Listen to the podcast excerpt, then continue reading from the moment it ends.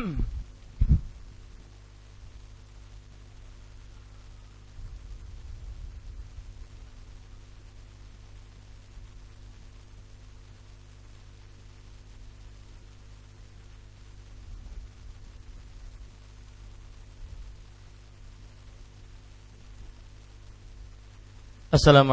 warahmatullahi wabarakatuh. Bismillahirrahmanirrahim Innal hamdalillah nahmaduhu wa nasta'inuhu wa nastaghfiruh wa na'udzu billahi min shururi anfusina wa sayyiati a'malina man yahdihillahu fala mudilla lahu wa man yudlil fala hadiya lahu واشهد ان لا اله الا الله وحده لا شريك له واشهد ان محمدا عبده ورسوله يا أيها الذين آمنوا اتقوا الله حق تقاته ولا تموتن إلا وأنتم مسلمون. يا أيها الناس اتقوا ربكم الذي خلقكم من نفس واحدة وخلق منها زوجها وبث منهما رجالا كثيرا ونساء واتقوا الله الذي تساءلون به والأرحام إن الله كان عليكم رقيبا. يا أيها الذين آمنوا اتقوا الله وقولوا قولا سديدا يصلح لكم أعمالكم ويغفر لكم ذنوبكم ومن يطع الله ورسوله فقد فاز فوزا عظيما. أما بعد فإن أصدق الحديث كتاب الله وأحسن الهدي هدي محمد صلى الله عليه وعلى آله وسلم وشر الأمور محدثاتها وكل محدثة بدعة وكل بدعة ضلالة وكل ضلالة في النار Alhamdulillah kita bersyukur pada Allah Subhanahu wa taala pada hari ini hari Kamis pagi menjelang siang 17 Zulhijjah 1436 Hijriah kita duduk bersama untuk mengkaji ayat-ayat suci Al-Qur'an dan hadis-hadis Rasul sallallahu alaihi wa ala alihi wasallam. Salawat dan salam semoga selalu Allah berikan kepada Nabi kita Muhammad sallallahu alaihi wa ala alihi wasallam pada keluarga beliau, para sahabat serta orang-orang yang mengikuti beliau sampai hari kiamat kelak. Dengan nama-nama Allah yang husna dan sifat-sifat yang ulia, saya berdoa, Allahumma inna nas'aluka ilman nafi'an wa rizqan tayyiban wa amalan mutaqabbala Wahai Allah sesungguhnya kami mohon kepada Engkau ilmu yang bermanfaat rezeki yang baik dan amal yang diterima amin ya rabbal alamin. Ibu-ibu, saudari-saudari yang dimuliakan oleh Allah Subhanahu wa taala, pada pertemuan sebelum ini kita sudah membaca bab yang kelima yaitu penulis mengatakan ahkam takhtassu al-mu'minat bis salah artinya perkara-perkara yang berkaitan dengan hukum-hukum yang khusus tentang sholat wanita. Hukum-hukum khusus tentang sholat wanita. Dan ini adalah bab yang ke lima fi bayani ahkam takhtassu bil mar'ati fi salatiha yaitu hukum-hukum yang khusus tentang sholat wanita. Dan pada pertemuan sebelumnya, ibu-ibu saudari-saudari muslimah yang dimuliakan oleh Allah, kita sudah membaca tentang beberapa hal yang disebutkan oleh penulis di sini dan kita tambahkan di antaranya yaitu yang berkaitan dengan hukum wajibnya sholat bagi seorang wanita muslimah. Ini sudah kita bicarakan pada pertemuan sebelumnya wajibnya sholat tentang wajibnya sholat bagi wanita muslimah. Kemudian juga kita sudah membicarakan pada pertemuan sebelumnya yaitu kedudukan sholat di dalam Islam. Ini juga sudah kita bicarakan. Ya, kedudukan sholat dalam agama Islam. Ini juga sudah kita bicarakan. Dan kita juga sudah membicarakan tentang apa penyebab orang-orang yang meninggalkan sholat.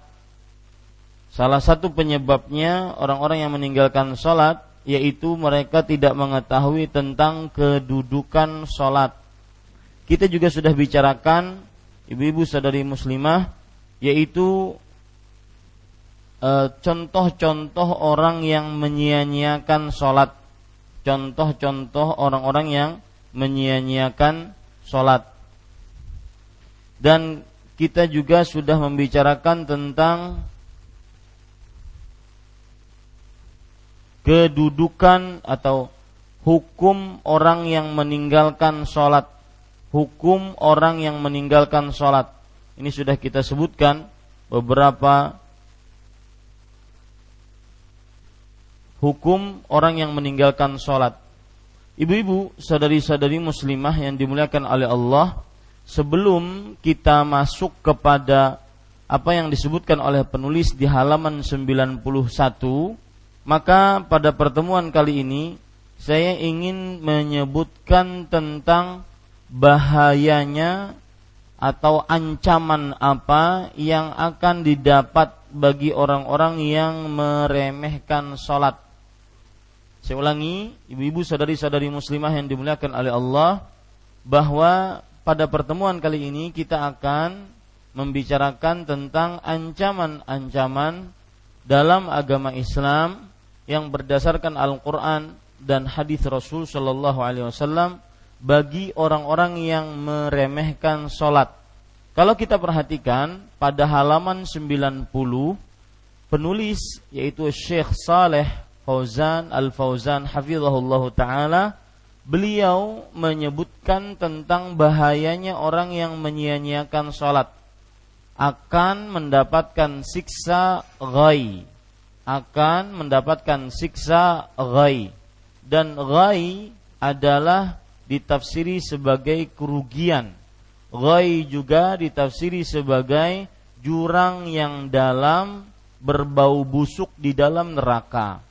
Ini salah satu ancaman yang disebutkan oleh Allah Subhanahu wa taala bagi orang-orang yang meninggalkan atau meremehkan sholat. Ingat pada pertemuan sebelumnya saya sudah menyebutkan bahwa jenis orang-orang yang meremehkan sholat. Yang pertama tidak mengakui kewajiban sholat. Yang kedua, yaitu tidak mengerjakan sama sekali sholat lima waktu. Yang ketiga, mengerjakan sholat akan tetapi kebanyakan meninggalkannya. Yang keempat, yaitu mengerjakan sholat di akhir waktu karena meremehkan sholat tersebut. Yang kelima, yaitu mengerjakan sholat di luar waktu. Ini contoh-contoh daripada orang-orang yang menyia-nyiakan dan meremehkan sholat. Yang keenam yaitu orang yang mengerjakan sholat di rumahnya, tidak di masjid. Terutama hal ini berkaitan dengan laki-laki yang ketujuh, orang yang mengerjakan sholat akan tetapi tidak khusyuk hatinya dalam mengerjakan sholat. Senantiasa hatinya e, di luar perihal sholat. Senantiasa apa yang dia baca tidak masuk ke dalam hati. Yang kedelapan, yaitu orang yang mengerjakan sholat akan tetapi tidak menyempurnakan rukun, kewajiban, dan kesunahan-kesunahan sholat seperti sholatnya tidak sesuai dengan sunnah Rasul, sholatnya terlalu cepat, sholatnya menyerupai beberapa binatang yang dilarang oleh Rasulullah Sallallahu Alaihi Wasallam. Nah, untuk itu kesempatan kali ini untuk orang delapan tadi kita ingin mengupas ancaman-ancaman yang ada di dalam Al-Quran dan di dalam hadis-hadis Rasul Sallallahu Alaihi Wasallam yang berkaitan dengan orang-orang meremehkan sholat, menyia-nyiakan sholat, menganggap remeh, menganggap rendah perkara sholat tersebut. Ini semua sebelum kita masuk kepada halaman 91 dari buku kita ini. Ibu-ibu, saudari-saudari muslimah yang dimuliakan oleh Allah, ketahui baik-baik bahwa delapan golongan yang menyia-nyiakan sholat tadi dari mulai yang paling berat sampai yang paling yang nomor delapan itu semua salah satu penyebabnya adalah mereka tidak mengetahui ancaman siksa bagi orang yang meremehkan sholat. Ya, misalkan orang yang menganggap sholat tidak wajib, orang yang me, tidak mengerjakan sholat sama sekali selama hidupnya, orang yang kebanyakan meninggalkan sholat, sholat juga tetapi mungkin cuma hari raya saja, sholat juga tetapi mungkin cuma hari Jumat saja, Makanya pada pertemuan sebelumnya saya katakan sholatnya Senin, Kemis. Ya, sholat juga akan tetapi kebanyakan meninggalkannya. Sholat juga cuma maghrib isya saja. Subuh, zuhur, asar tidak. Nah ini ibu-ibu saudari-saudari orang-orang yang seperti ini atau orang-orang yang meninggalkan mengerjakan sholat di akhir waktu seperti orang munafik. Atau orang yang mengerjakan sholat di luar waktu juga seperti orang munafik.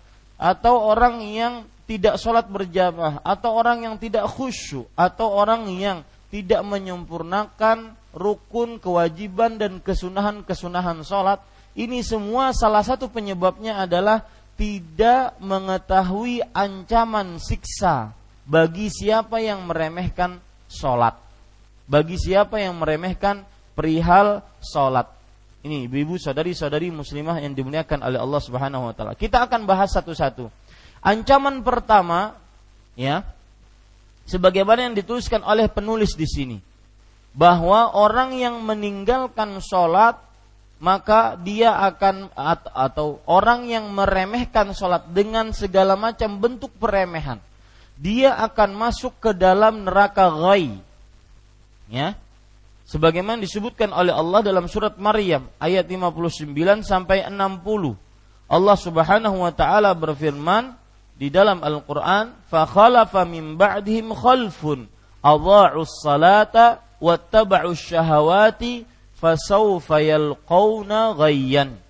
Artinya, maka datang sesudah mereka generasi pengganti yang buruk yang menyia-nyiakan sholat. Lihat kata-kata menyia-nyiakan sholat. Ya, ini yang jadi permasalahan. Yang meremehkan sholat, yang menyia-nyiakan sholat dan memperturutkan hawa nafsu. Sebagaimana yang sudah saya sebut bahwa menyia-nyiakan sholat dan memperturutkan hawa nafsu itu senantiasa berkaitan erat satu dengan yang lainnya. Siapa yang memperturutkan hawa nafsu berat maka bisa dipastikan dia pasti akan menyia-nyiakan sholat. Siapa yang memperturutkan hawa nafsunya maka bisa dipastikan dia meninggalkan sholat. Atau dia mengerjakan sholat di akhir waktu atau di luar waktu atau sholatnya kadang-kadang sholat kadang-kadang tidak sholat kebanyakan. Selalu seperti itu. Nah maka Allah berfirman fasaufa yalqauna ghayyan. Maka mereka akan mendapati ghay ya mereka akan mendapati ghai. Imam Ibnu Katsir rahimahullahu taala mengatakan ghai adalah azaban mudha'afan syadidan. Lihat, siksa yang dilipatkan dan sangat pedih. Ini yang disebut dengan ghai. Ya, ibu-ibu, saudari-saudari muslimah yang dimuliakan oleh Allah uh, afwan, itu yang dijelaskan oleh Syekh Abdurrahman bin Nasir Sa'di, salah seorang ahli tafsir. Beliau mengatakan azaban mudha'afan syadidan, siksa yang dilipat-lipat dan sangat pedih. Adapun di dalam tafsir Imam Ibnu Katsir rahimahullahu taala dijelaskan perkataan Abdullah bin Mas'ud. Ghai adalah wadin fi jahannam. Ghai adalah wadin fi jahannam ba'idul qa'ri khabithut ta'mi. Artinya, ghai adalah lembah jurang di dalam neraka jahanam dalam ya, dalam dan baunya busuk. Sangat dalam dan baunya busuk. Ini ibu-ibu sadari-sadari muslimah yang dimuliakan oleh Allah. Perhatikan di sini kenapa disebut baunya busuk. Karena semakin dalam sebuah lubang, maka ketika dia semakin dalam, maka akan semakin sulit seseorang untuk bernafas. Ya, akan semakin sulit seseorang untuk bernafas. Ditambah lagi dengan bau yang busuk ini menunjukkan akan sangat mematikan siksa tersebut. Akan sangat mematikan siksa tersebut. Lihat sekarang Imam Qatadah rahimahullahu taala mengatakan ghayyan syarran, keburukan. Abdullah bin Abbas radhiyallahu anhu mengatakan ghayyan khusranan, kerugian. Ya. Sedangkan Abdullah bin Mas'ud radhiyallahu anhu mengatakan wadin fi jahannam ba'idul qa'ri khabithut ta'mi. Jurang dalam neraka jahannam dalam dan baunya busuk. Ini tiga tafsiran sudah. Yang keempat yaitu dari Abu Iyad rahimahullahu taala beliau mengatakan ghai wadin fi jahannam min qayhin wa damin. Artinya ghai adalah lembah dalam neraka jahannam dari qaih dan dam. Dari qaih dan dam ya dari qaih itu artinya muntah dan darah jadi jurang lembah isinya muntahan penghuni neraka dan darah. Ini bagi siapa yang menyia-nyiakan sholat? Ya? Itu empat tafsiran ibu-ibu saudari-saudari yang dimuliakan oleh Allah subhanahu wa ta'ala. Barang siapa yang menyia-nyiakan sholat. Taib. Ibu-ibu sadari-sadari yang dimuliakan oleh Allah Subhanahu wa taala, itu adalah yang disebutkan oleh penulis. Ancaman bagi orang yang menyia-nyiakan sholat. Siapa Ustadz menyia-nyiakan sholat? Sudah saya sebutkan tadi delapan orang jenisnya. Mungkin ada yang belum konsen, saya saya saya ulangi. Yang pertama yang mengatakan tidak wajib sholat. Dia sholat tapi berpendapat nggak wajib sholat. Yang kedua yaitu yang meninggalkan sama sekali sholat, tidak mengerjakan sama sekali sholat. Yang ketiga yaitu meninggalkan kebanyakan sholat, sholatnya cuma sedikit.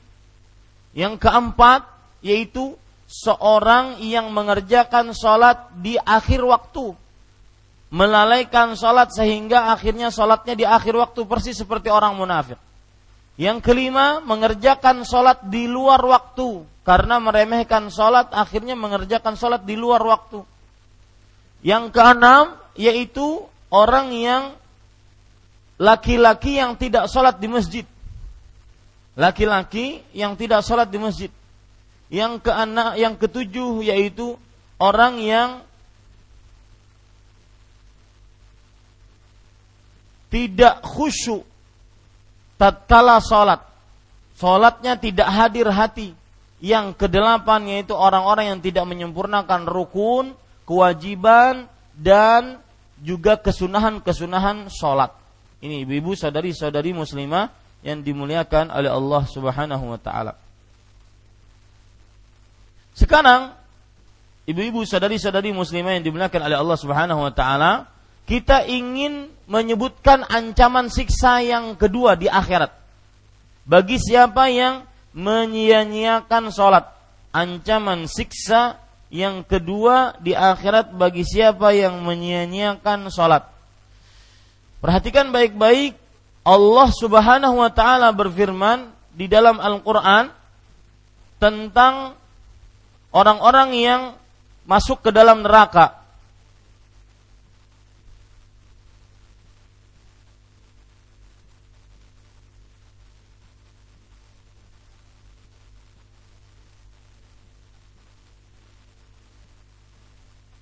Ya. Dalam surat Al-Muddathir ayat ayat 43. Allah Subhanahu dari mulai surat Mudathir ayat 42 sampai ayat 43. Perhatikan Allah Subhanahu wa taala berfirman, "Masalakakum fi saqar?" Qalu lam naku minal musallin. Artinya, apa yang menyebabkan kalian masuk kepada neraka sakor? Nah ini ibu, ini ancaman siksa yang kedua. Bagi yang meremehkan sholat masuk ke dalam neraka sakor. Disiksa di dalam neraka sakor. Mereka mengatakan qalu lam naku minal musallin. Kami bukan termasuk orang-orang yang sholat. Ya kami bukan termasuk orang-orang yang yang sholat. Kalau seandainya ada yang ingin bertanya apa itu neraka sakor maka perhatikan baik-baik ibu-ibu saudari-saudari yang dimuliakan oleh Allah Subhanahu wa taala di dalam surat Al-Qamar ayat 48 Allah Subhanahu wa taala berfirman yauma yushabuna finnari ala wujuhihim dzuqu massa saqar artinya pada hari mereka diseret di dalam neraka di atas wajahnya maksudnya bagaimana Bu e, kakinya ditarik, kakinya ditarik dan diseret wajahnya di dalam neraka. Ya, kakinya ditarik dan diseret wajahnya di dalam neraka. Kemudian dikatakan kepada orang ini, "Zuku masasakar." Rasakan siksa dalam neraka sakar. Siksa, uh, rasakan siksa dalam neraka sakar. Coba perhatikan sekarang perkataan Imam Nukathir di dalam ayat ini. Beliau mengatakan, "Kama kanu fi su'uri washkin wa taraddudin awrathahum dzalikan nar wa, wa kama kanu dhullalan suhibu fiha ala wujuhihim la yudrawna aina yadhhabun wa yuqalu lahum taqri'an wa tawbihan dzuqu massa saqar." Sebagaimana mereka sesat di dunia tidak mau mengerjakan perintah sholat sesat di dunia, maka mereka ditarik, diseret wajahnya. Jadi kakinya ditarik, kemudian bawa wajahnya yang di bawah. Mereka tidak tahu mau dikemanakan. Sebagaimana mereka sesat di dunia tidak mau sholat. Ini ibu-ibu, saudari-saudari muslimah yang dimuliakan oleh Allah Subhanahu wa taala, beratnya orang yang disiksa di neraka sakar. Lihat lagi dalam surat Al-Muddathir ayat 36, eh, afwan, ayat eh, 26 sampai ayat 30. Ya, Allah Subhanahu wa taala berfirman, "Sauslihi sakar, wa ma adraka ma sakar, la tudq la tubqi wa la tadhar, lawahatun lil bashar alaiha tis'ata. Lihat, ketika kita sebutkan ancaman orang yang meremehkan e, meremehkan solat, menyia-nyiakan solat dengan delapan jenis tadi, maka dia siksanya adalah masuk neraka sakar. Apa itu neraka sakar? Tadi sudah kita lihat. Salah satu jenis siksa yang ada dalam neraka sakar, yaitu ditarik kakinya dan diseret wajahnya. Dia tidak tahu mau dikemanakan. Nah, ini lagi ada tambahan penjelasan neraka sakor itu bagaimana? Surat Al-Mudathir ayat 26 sampai 30. Ka sungguh aku akan bakar ia di dalam neraka sakor. Tahukah engkau apa itu neraka sakor? Ini saya bacakan artinya dulu, baru nanti tafsirannya. Api neraka yang tidak meninggalkan dan tidak menyisakan apa pun. Lawahatun lil bashar. Yang membuat gosong kulit-kulit. Alaiha tis'ata asyar.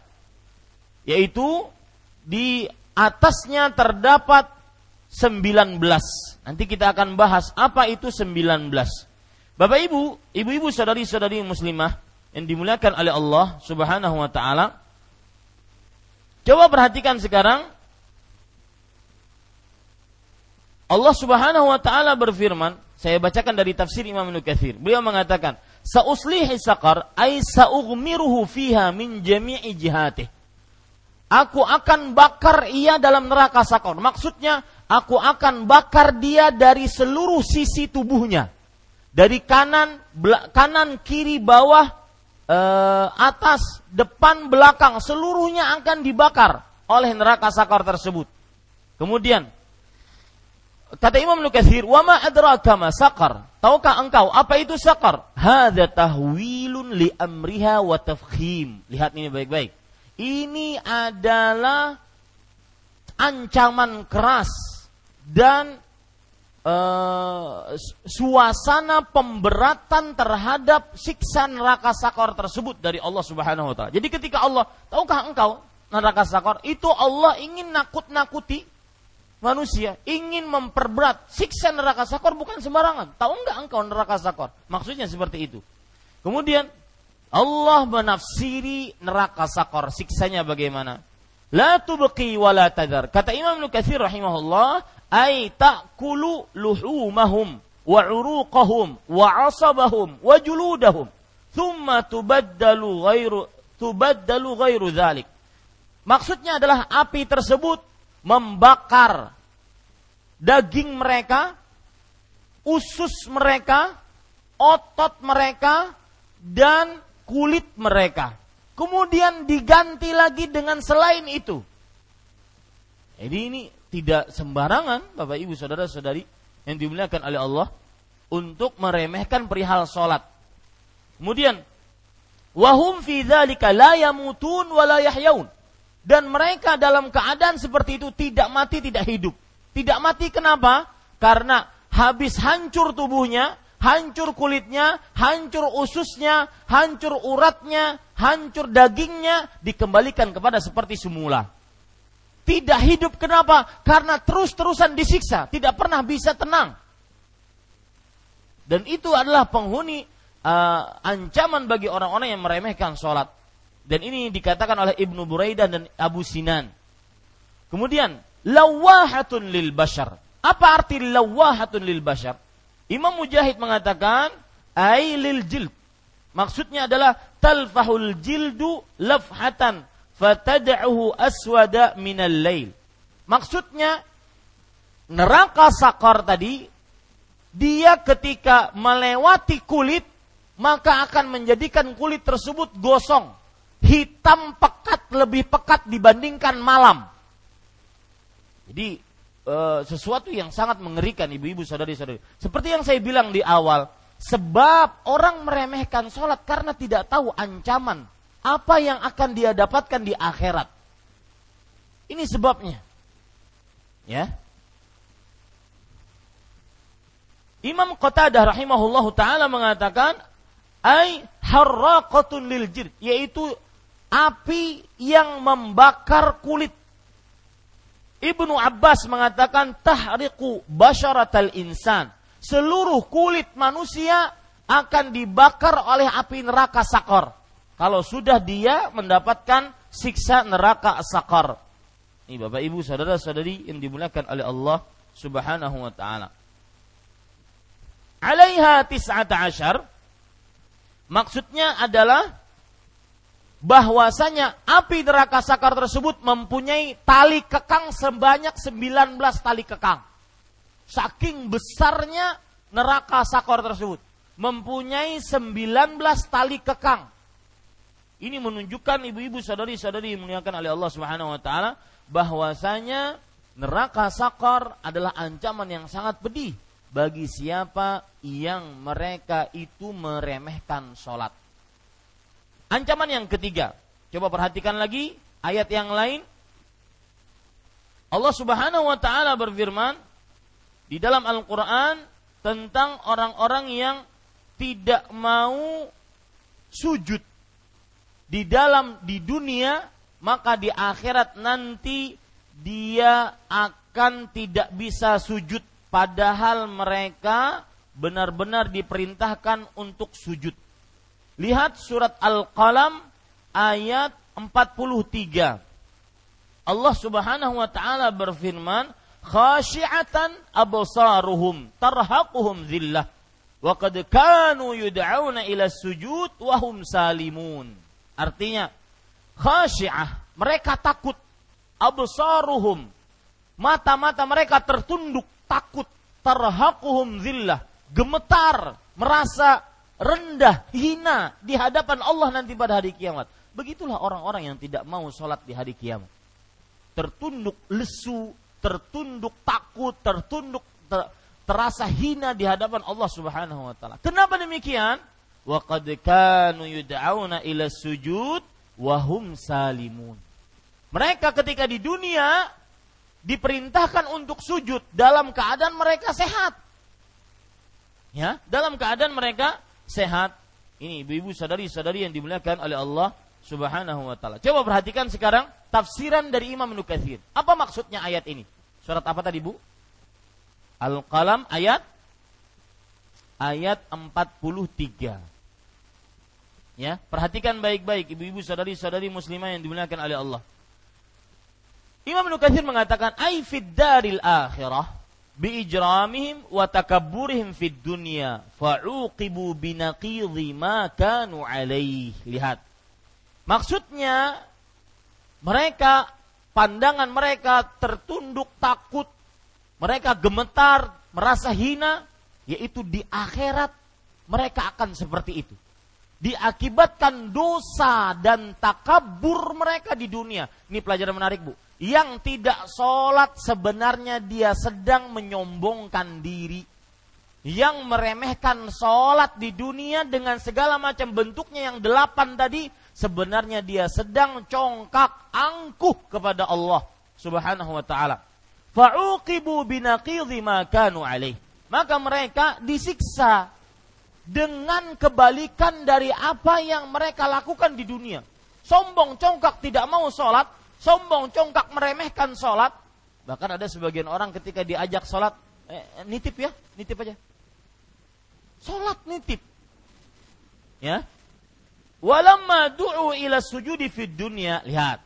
Ketika mereka diajak, hayya ala salah, hayya ala salah, untuk sujud di dunia, famtana'u minhu ma'asihatihim wa salamatihim.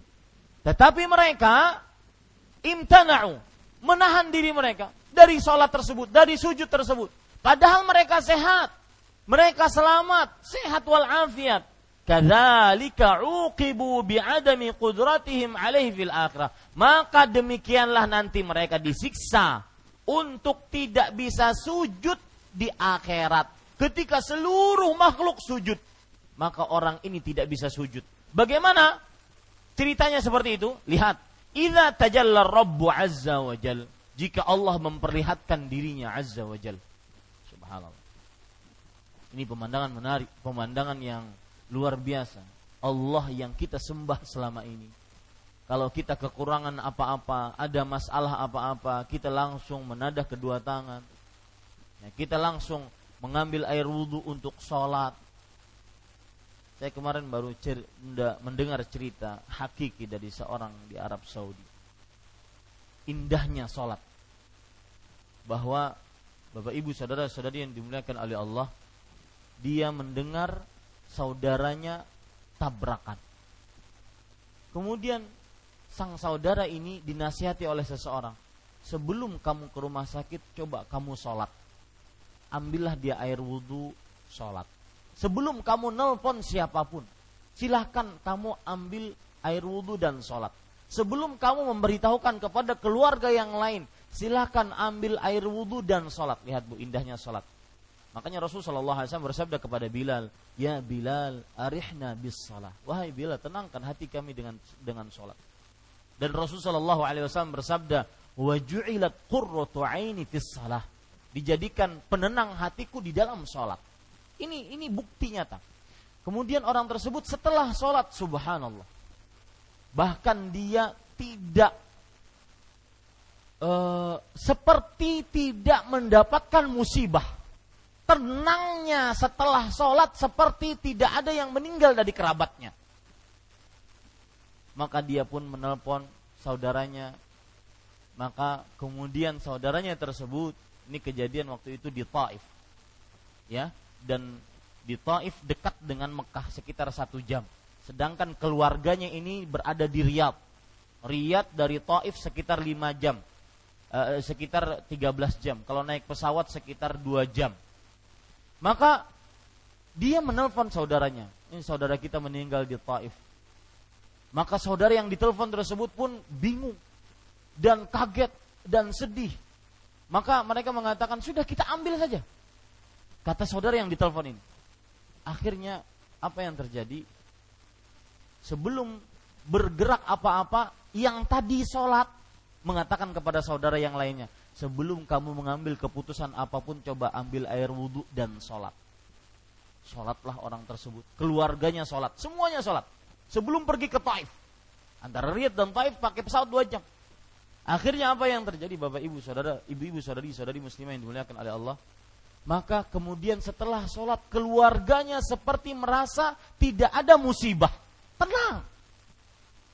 Ya, seperti tidak ada musibah. Maka akhirnya mereka pun mendapatkan solusi. Daripada kita ambil dari Taif kemudian kita kuburkan di, di Riyadh, mendingan kita pergi ke Masjidil Haram dan kita sholatkan di sana. Di sana sekitar 2 juta orang sholat di Masjidil Haram. Kenapa kita bawa ke mas ke Riyadh yang mungkin sholatnya cuma 500 ribu orang? Lihat, ibu, perhatikan baik-baik. Cerita tersebut apa yang mengilhami mereka untuk akhirnya memberikan petunjuk kepada mereka semua agar saudaranya yang meninggal tabrakan ini disolati di di mana di Masjidil Haram. Apa yang mengilhami mereka? Apa bu? Solatnya tadi. Sebelum mengerjakan apa pun tatkala mendapatkan musibah solat. Ya, ini ibu-ibu sadari-sadari muslimah yang dimuliakan oleh Allah Subhanahu wa taala. Jadi itu pemandangan yang luar biasa. Di hari kiamat juga seperti itu. Imam Ibnu Katsir mengatakan, "Ittajalla Rabbu Azza wa Jal." Ketika Allah memperlihatkan dirinya di hadapan semua makhluknya. Fasajadalahul mu'minun. Maka seluruh orang beriman sujud. La yastati'u ahadun minal kafirina walal munafiqina an yasjud. Tetapi seluruh orang munafik dan orang kafir tidak bisa sujud. Bal ya'udu dhahra ahadihim tabqan wahidan. Lihat seperti ini Bu. Setiap kali ingin sholat sujud ya kembali. Jadi punggungnya itu kembali. Nggak bisa digunakan untuk duduk apa nunduk. Kembali. Jadi kalau punggung kita manusia wajar itu punggungnya dia akan nunduk. Ini enggak punggungnya akan ikut kembali lagi semua tubuhnya akan ngikut, nggak bisa untuk merunduk. Itu yang dimaksud dalam perkataan Imam Nukathir dan ini dari hadis Rasul Sallallahu Alaihi Wasallam. Kullama arada ahadum an yasjuda kharra liqafahu aqsas sujud. Setiap kali ingin sujud, maka lehernya kembali ke belakang. Setiap kali ingin sujud, lehernya kembali ke belakang. Ini ibu-ibu, kama kanu fid sebagaimana mereka di dunia sebagaimana mereka di dunia tidak mau sujud. Bi khilafi ma alaihil mu'minun. Berbeda dengan kebiasaan orang-orang beriman tatkala di dunia sangat suka sujud. Ada apa pun masalah dia ambil air wudhu untuk sekedar mengerjakan dua rakaat. Menghadap kepada Allah bermunajat agar mendapatkan solusi. Minimal ketenangan hati dalam menghadapi permasalahan tersebut. Ya ini ibu-ibu sadari-sadari muslimah yang dimuliakan Allah. Ini yang ketiga. Betul yang ketiga? Ancaman yang ketiga? Betul? Yang keempat. Bagi orang yang meremehkan sholat, ancamannya di akhirat adalah terutama di alam barzakh. Ya, terutama di alam barzakh. Sebagaimana dalam hadis riwayat Bukhari bahwasanya Nabi Muhammad Shallallahu Alaihi Wasallam menceritakan orang yang meremehkan sholat mereka ada disiksa dengan cara bagaimana? Disiksa dengan cara disuruh duduk eh, apa, rebahan. Kemudian ketika rebahan tersebut ada orang yang membawa sebongkah batu di kepalanya. Kemudian batu tersebut dilemparkan ke kepala orang yang berrebahan tadi Ya, jadi ada orang rebahan, terlentang, kemudian ada orang datang membawa sebongkah batu. Kemudian orang yang datang bawa sebongkah batu ini melemparkan batu besar ke kepalanya. Batunya kemudian menggelinding ke sana kemari, kepalanya pecah. Tidaklah orang yang membawa batu tersebut kembali kepada orang yang kepalanya pecah tadi, kecuali kepalanya dikembalikan seperti semula, kemudian dilempar lagi seperti itu. Terus seperti itu sampai hari kiamat. Ini ancaman siksa bagi orang yang meremehkan sholat. Ya. Lihat hadisnya. Rasul Shallallahu Alaihi Wasallam bersabda, saya bacakan hadisnya.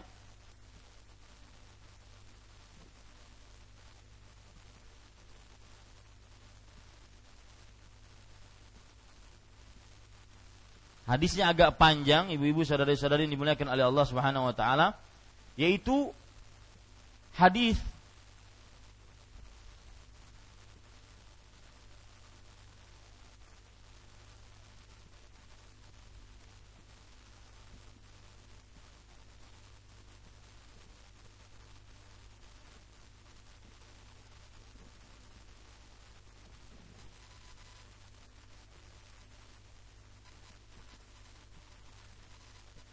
hadis yang diriwayatkan oleh Imam Bukhari bahwa Nabi Muhammad sallallahu alaihi wa alihi wasallam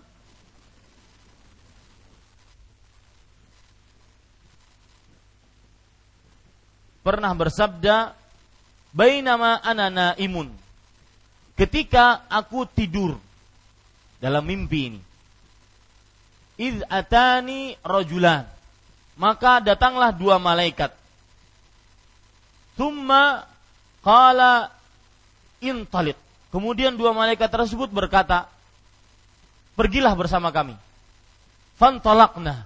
Lalu kami pun pergi. Jadi bertiga dua malaikat dan Nabi Muhammad sallallahu alaihi wasallam. Pada saat itu Rasul sallallahu alaihi wasallam melihat orang-orang yang disiksa dengan siksa yang banyak. Siksa berbagai macam siksa. Nah, salah satu siksa Bapak Ibu ibu-ibu saudari-saudari muslimah yang dimuliakan oleh Allah adalah orang yang disiksa dengan cara tadi yang saya ceritakan. Bahwa seorang tidur di atas kofah di atas kepalanya. Ya. Kemudian min jihati ra'sihi rajulun yahmilu al hajara seseorang yang membawa batu kemudian batu tersebut dia lempar fayatadahdahul hajar maka batu tersebut menggelinding ke sana kemari dan kepalanya pecah. Ya, batu tersebut menggelinding ke sana kemari dan kepalanya pecah. Dan tidaklah pembawa batu tersebut kembali kepada orang yang kepalanya pecah tadi sampai kepalanya kembali seperti semula. Maka setelah itu dilempar lagi. Lalu Rasulullah SAW bersabda, Subhanallah, mahadani, maha suci Allah. Kenapa dua orang tersebut saling menyiksa? Maka dua malaikat menjawab, "Huwa alladhi yanamu 'anis salatil maktubah." Dialah orang yang meninggalkan sholat yang wajib. Nah ini, ibu-ibu sadari-sadari yang dimuliakan oleh Allah Subhanahu wa taala. Dialah orang yang meninggalkan sholat yang wajib. Ini berarti ancaman di akhirat terutama di alam barzakh terhadap hadis ini sampai dibangkitkan hari kiamat. Sampai dibangkitkan hari kiamat dia akan mendapatkan ancaman seperti itu. Ini ibu-ibu, saudari-saudari muslimah yang dimuliakan oleh Allah Subhanahu wa taala. Ya, sebentar.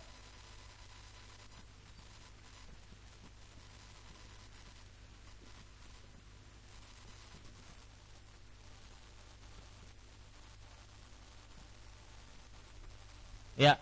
Yang kelima, ancaman bagi orang yang meremehkan sholat.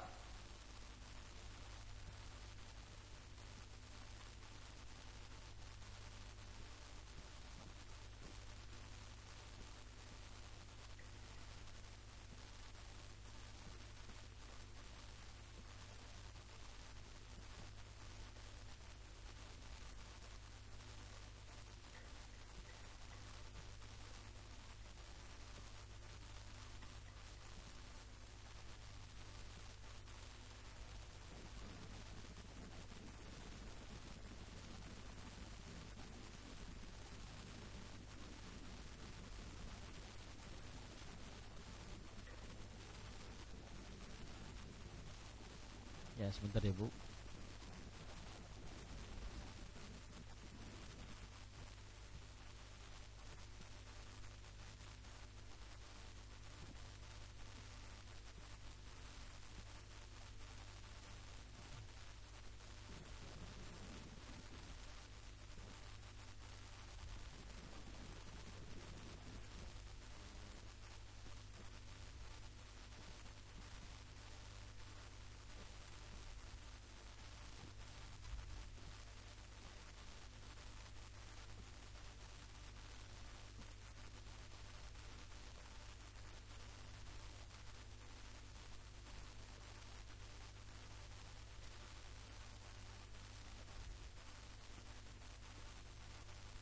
Ya, ini hadisnya. Saya sengaja mencarikan biar lebih jelas. Dari Samurah bin Jundub radhiyallahu anhu qal kana Rasulullah sallallahu alaihi wasallam mimma yukthiru an yaqula li ashabihi hal ra'a ahadun minkum min ru'ya qala fayaqussu alaihi man Allahu an yaqussa wa innahu qala dhata ghadatin innahu atani al-lailah atiyan وإنهما ابتعثاني وإنهما قال لي انطلق وإني انطلقت معهما وإنا أتينا على رجل مضطجع وإذا آخر قائم عليه بصخرة وإذا هو يهوي بالصخرة لرأسه فيثلغ رأسه فيتهدهد الحجر ها هنا فيتبع الحجر فيأخذه فلا يرجع إليه حتى يصيح رأسه كما كان.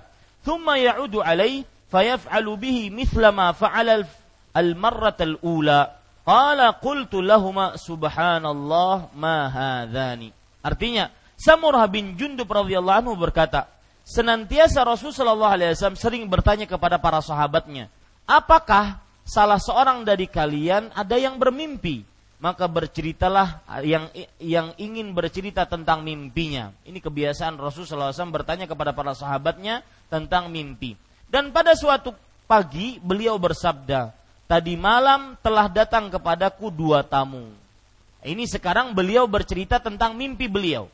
Mereka mengajakku keluar dan berkata kepadaku, ayo jalan. Maksudnya dua malaikat ini mengajak kepada Rasulullah Shallallahu Alaihi Wasallam Lalu aku pun pergi bersama keduanya. Lalu kami mendatangi seorang yang sedang berbaring, terlentang, dan seorang lagi berdiri sambil memegang sebongkah batu. Ia melempar batu tersebut ke kepalanya. Orang yang berbaring terlentang tadi, batu tadi akhirnya memecahkan kepalanya. Dan batu tersebut menggelinding ke sana kemari. Lalu ia mengikuti batunya dan mengambilnya. Tidaklah ia kembali kepada orang yang berbaring terlentang tadi, sampai kepalanya kembali seperti semula. Kemudian ia kembali kepada orang yang berbaring terlentang tadi dan mengulangi perbuatannya seperti yang ia lakukan ketika pertama kali. Lalu aku bertanya kepada dua orang yang membawaku, "Maha suci Allah, apa yang mereka berdua ini lakukan?" Di akhir hadis disebutkan, lihat menyebutkan bahwasanya Ammar rajulul awal alladhi ataita alaihi yuthlagu ra'suhu bil hajar fa innahu rajulu ya'khudhul Qur'an fayarfudhuhu wa yanamu 'anis salatil maktubah. Artinya, adapun orang yang kamu lihat dipecahkan kepalanya dengan batu, dialah yang tidak mengambil Al-Qur'an lalu membuangnya. Maksudnya, oh nih lihat Bu, ini yang menghafal Quran dan hafalannya hilang yang menghafal Quran dan dia tinggalkan hafalannya. Dan tidur yaitu tidak mengerjakan sholat yang wajib. Ini ibu-ibu saudari-saudari muslimah yang dimuliakan oleh Allah Subhanahu wa taala. Kemudian itu yang keempat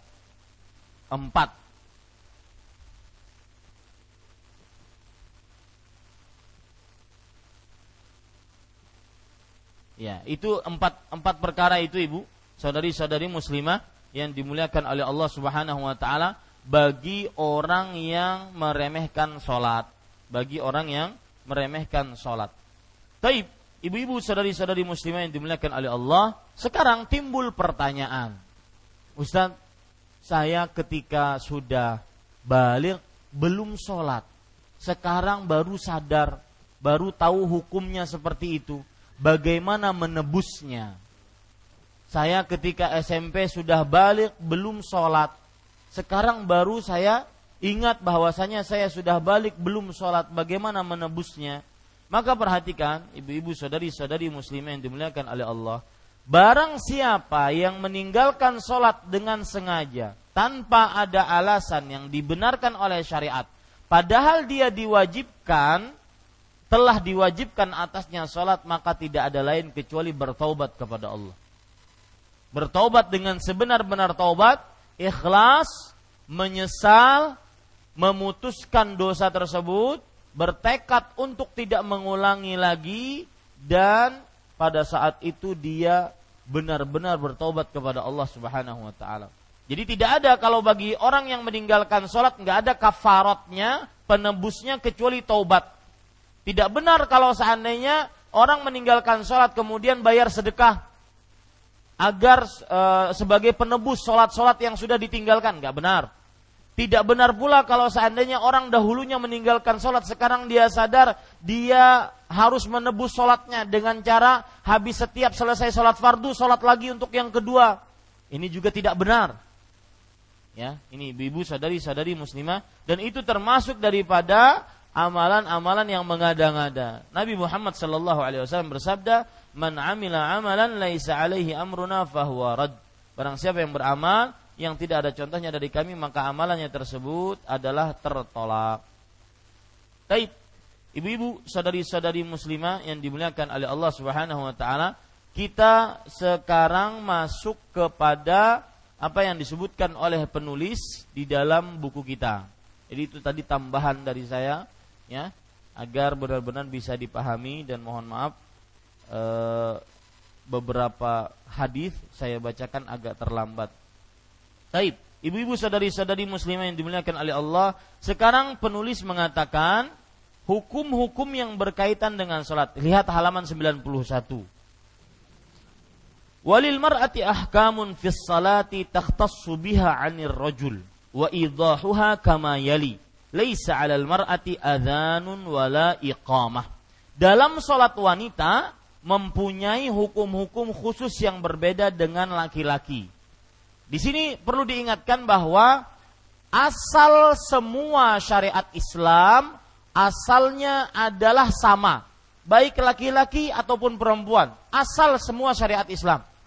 Mau dari sholat, puasa, zakat, haji, baca Quran, berdoa, umroh, asal hukumnya semuanya sama Tata caranya semuanya sama antara laki-laki dan perempuan. Kecuali jika ada dalil yang memisahkan, yang membedakan antara tata cara laki-laki dengan perempuan. Maka kalau seandainya kita kembali kepada dalil, ada bedanya, baru itu dibedakan. Tapi asal hukumnya semuanya sama. Ya, asal hukumnya semuanya sama. Seperti sekarang disebutkan oleh penulis dan penjelasannya kami uraikan sebagai berikut. Satu, bagi wanita tidak ada azan dan iqamah. Bagi wanita tidak ada azan dan iqamah. Penulis rahimahullahu taala berkata, "Laisa 'alal mar'ati adzanun wala iqamah, li'anna al-adzana syuri'a lahu raf'us saut wal mar'atu la yajuzu laha raf'us saut wa la yasihhani minhuma." Qala fil mughni la na'lamu fihi khilafan. Adzan, ibu-ibu saudari-saudari muslimah, disyariatkan, ditetapkan dengan suara keras. Sedangkan wanita tidak dibolehkan mengeraskan suaranya dan keduanya tidak sah dilakukan oleh wanita. Dalam kitab Al-Mughni penulis katakan kami tidak mengetahui adanya perselisihan di dalam hal ini. Apa maksudnya? Uh, ibu-ibu saudari-saudari muslimah yang dimuliakan oleh Allah Subhanahu wa taala, kalau kita perhatikan hadis Rasul Sallallahu Alaihi Wasallam, maka kita akan dapati bahwa azan dan iqamah itu dilakukan uh, oleh para lelaki saja. Azan dan iqamah dilakukan oleh para lelaki saja. Sebelumnya kita ingin membahas masalah azan dulu. Apa syariat azan? Ya? Apa definisi azan?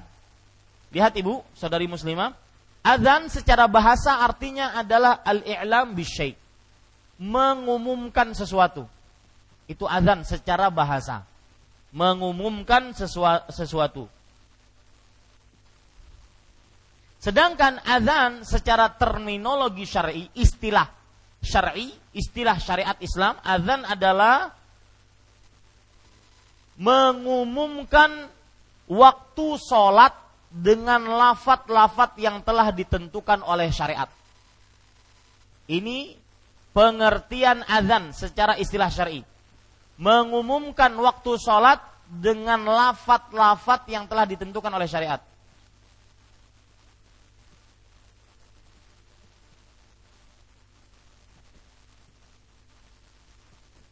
Ya, itu adalah arti istilah syariat azan Azan nama lainnya adalah nida. Azan nama lainnya adalah nida.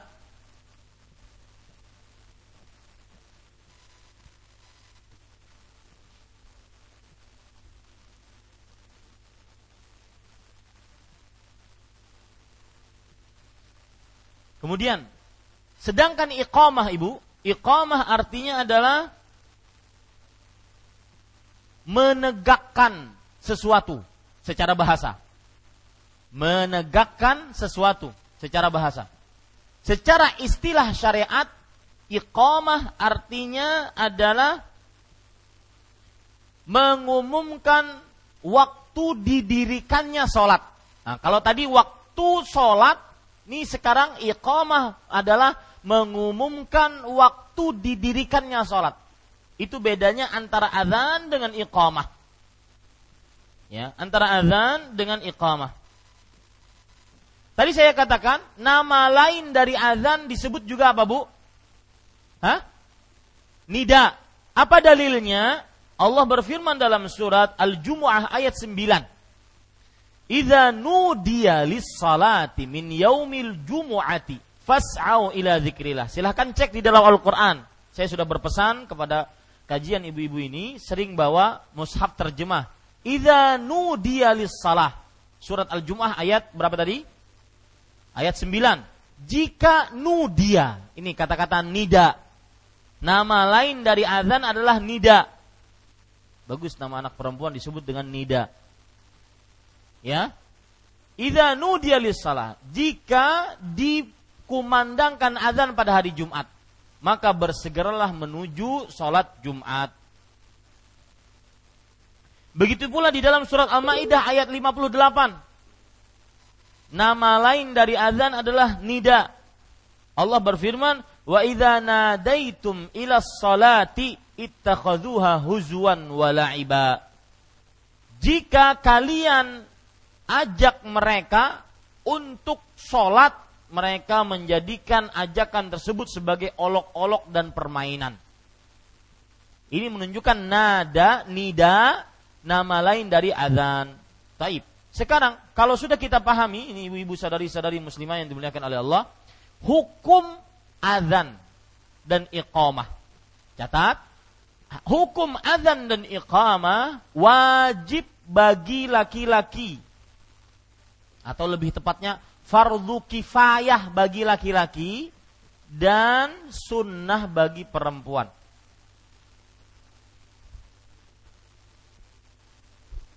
Dalam sholat lima waktu dan sholat Jumat. Dalam sholat lima waktu dan sholat Jumat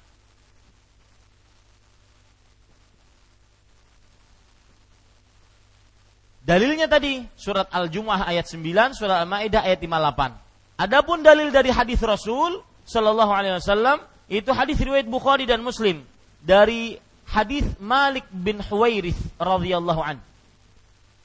Hadis riwayat Bukhari dan Muslim dari sahabat Malik bin Huwairith. Rasul sallallahu alaihi wasallam bersabda, "Fa idza hadaratis salatu falyu'adzin lakum ahadukum." Jika telah datang waktu sholat, maka salah seorang dari kalian mengumandangkan azan. Ini perintah. Nah, ini menunjukkan bahwasanya azan fardu kifayah. Kalau sudah seorang mengumandangkan azan maka cukup gugur hukumnya. Ini ibu-ibu sadari-sadari yang dimuliakan oleh Allah. Kemudian juga ibu-ibu sadari muslimah yang dimuliakan oleh Allah bahwa azan hukumnya berdasarkan hadis secara mutawatir. Nah, itu dia. Catat itu. Hukum azan dalilnya adalah hadis mutawatir. Jadi mutawatir itu maksudnya dari mulai semenjak zaman Rasulullah sampai detik ini tidak ada yang bisa mendustakan azan. Semua kaum muslim sepakat bahwasanya sebelum sholat dikumandangkan azan dan itu mutawatir. Artinya turun temurun, nggak ada yang bisa mendustakan azan itu. Ya, disyariatkan dalam agama Islam secara mutawatir azan tersebut. Ini yang sebagaimana yang dikatakan oleh Syekhul Islam Ibnu Taimiyah rahimahullahu taala di dalam kitab Syarhul Umdah.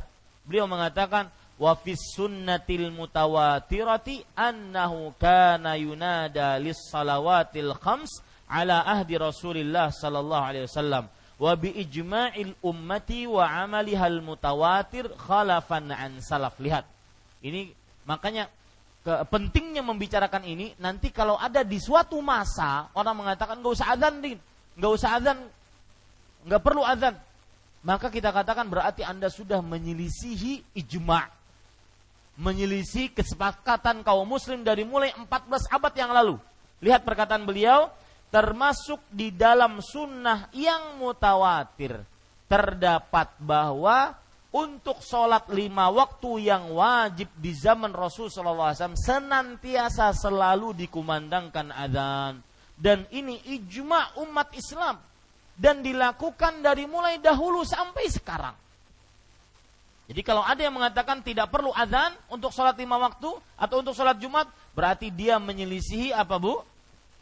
Ijma. Dan orang yang menyelisih ijma maka dia sesat. Jadi ibu-ibu sadari muslimah yang dimuliakan oleh Allah Subhanahu wa taala.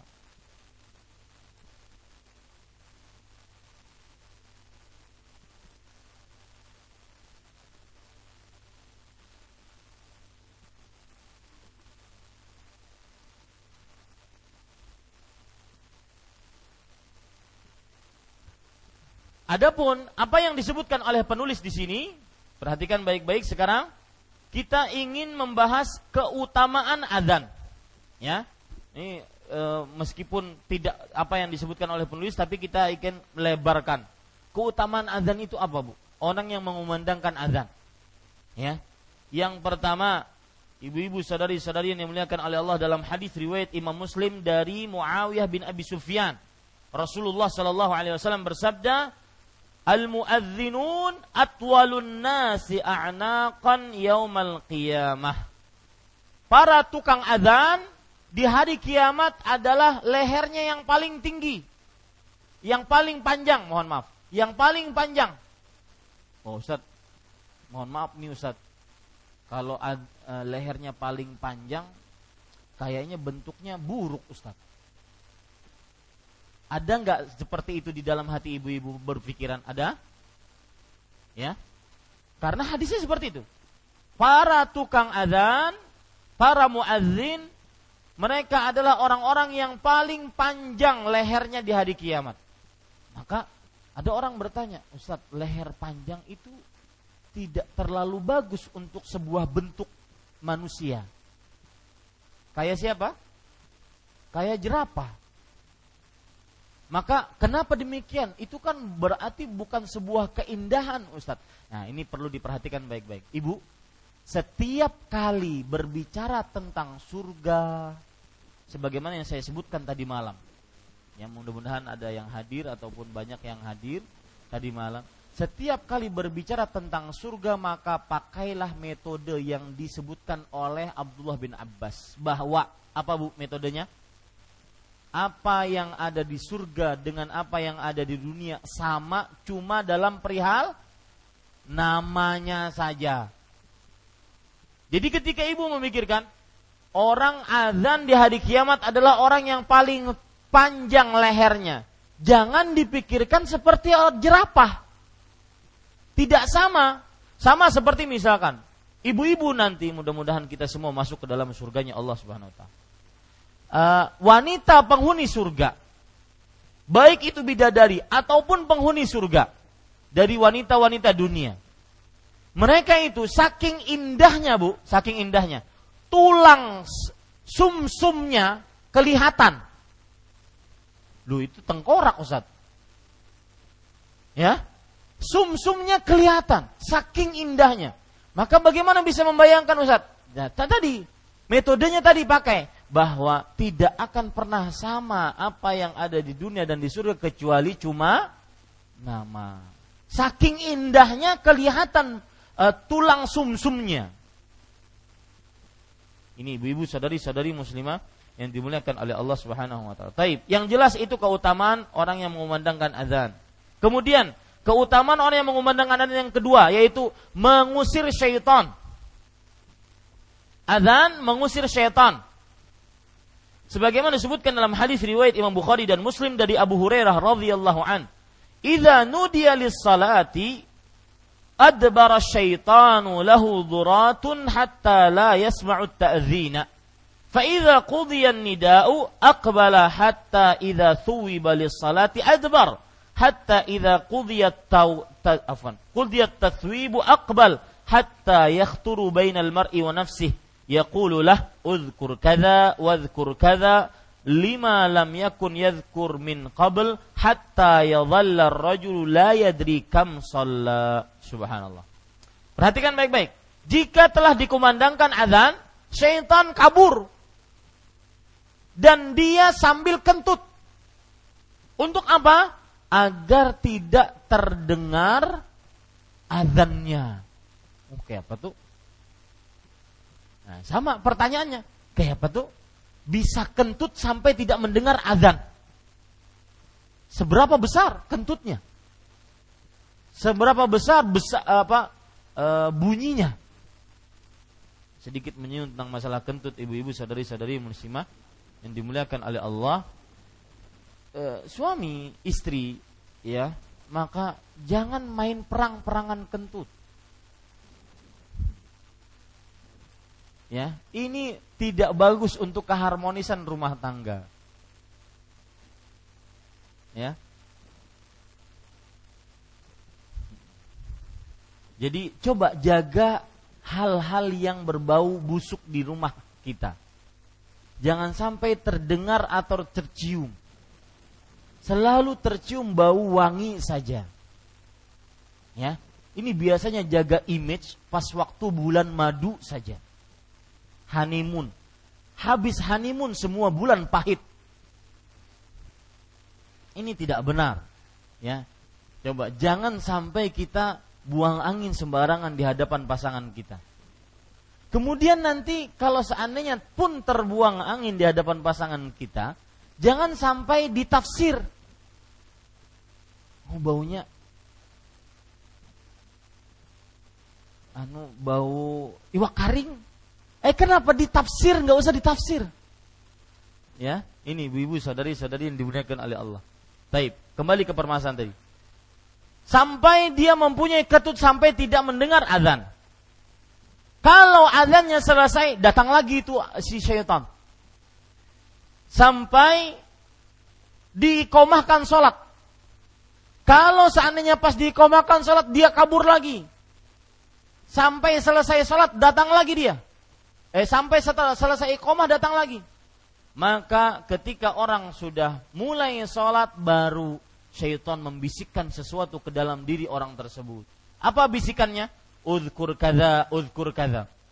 Coba ingat ini, ingat ini, ingat ini. Jadi makanya kalau ada orang sholat Allahu Akbar langsung Mana tadi? Ya, itu sedang diganggu oleh syaitan. Ya. Allahu Akbar. Maka kadang-kadang sebagian orang yang sedang sholat itu kadang-kadang bisa mengatur waktunya, mengatur kegiatannya di saat sholat.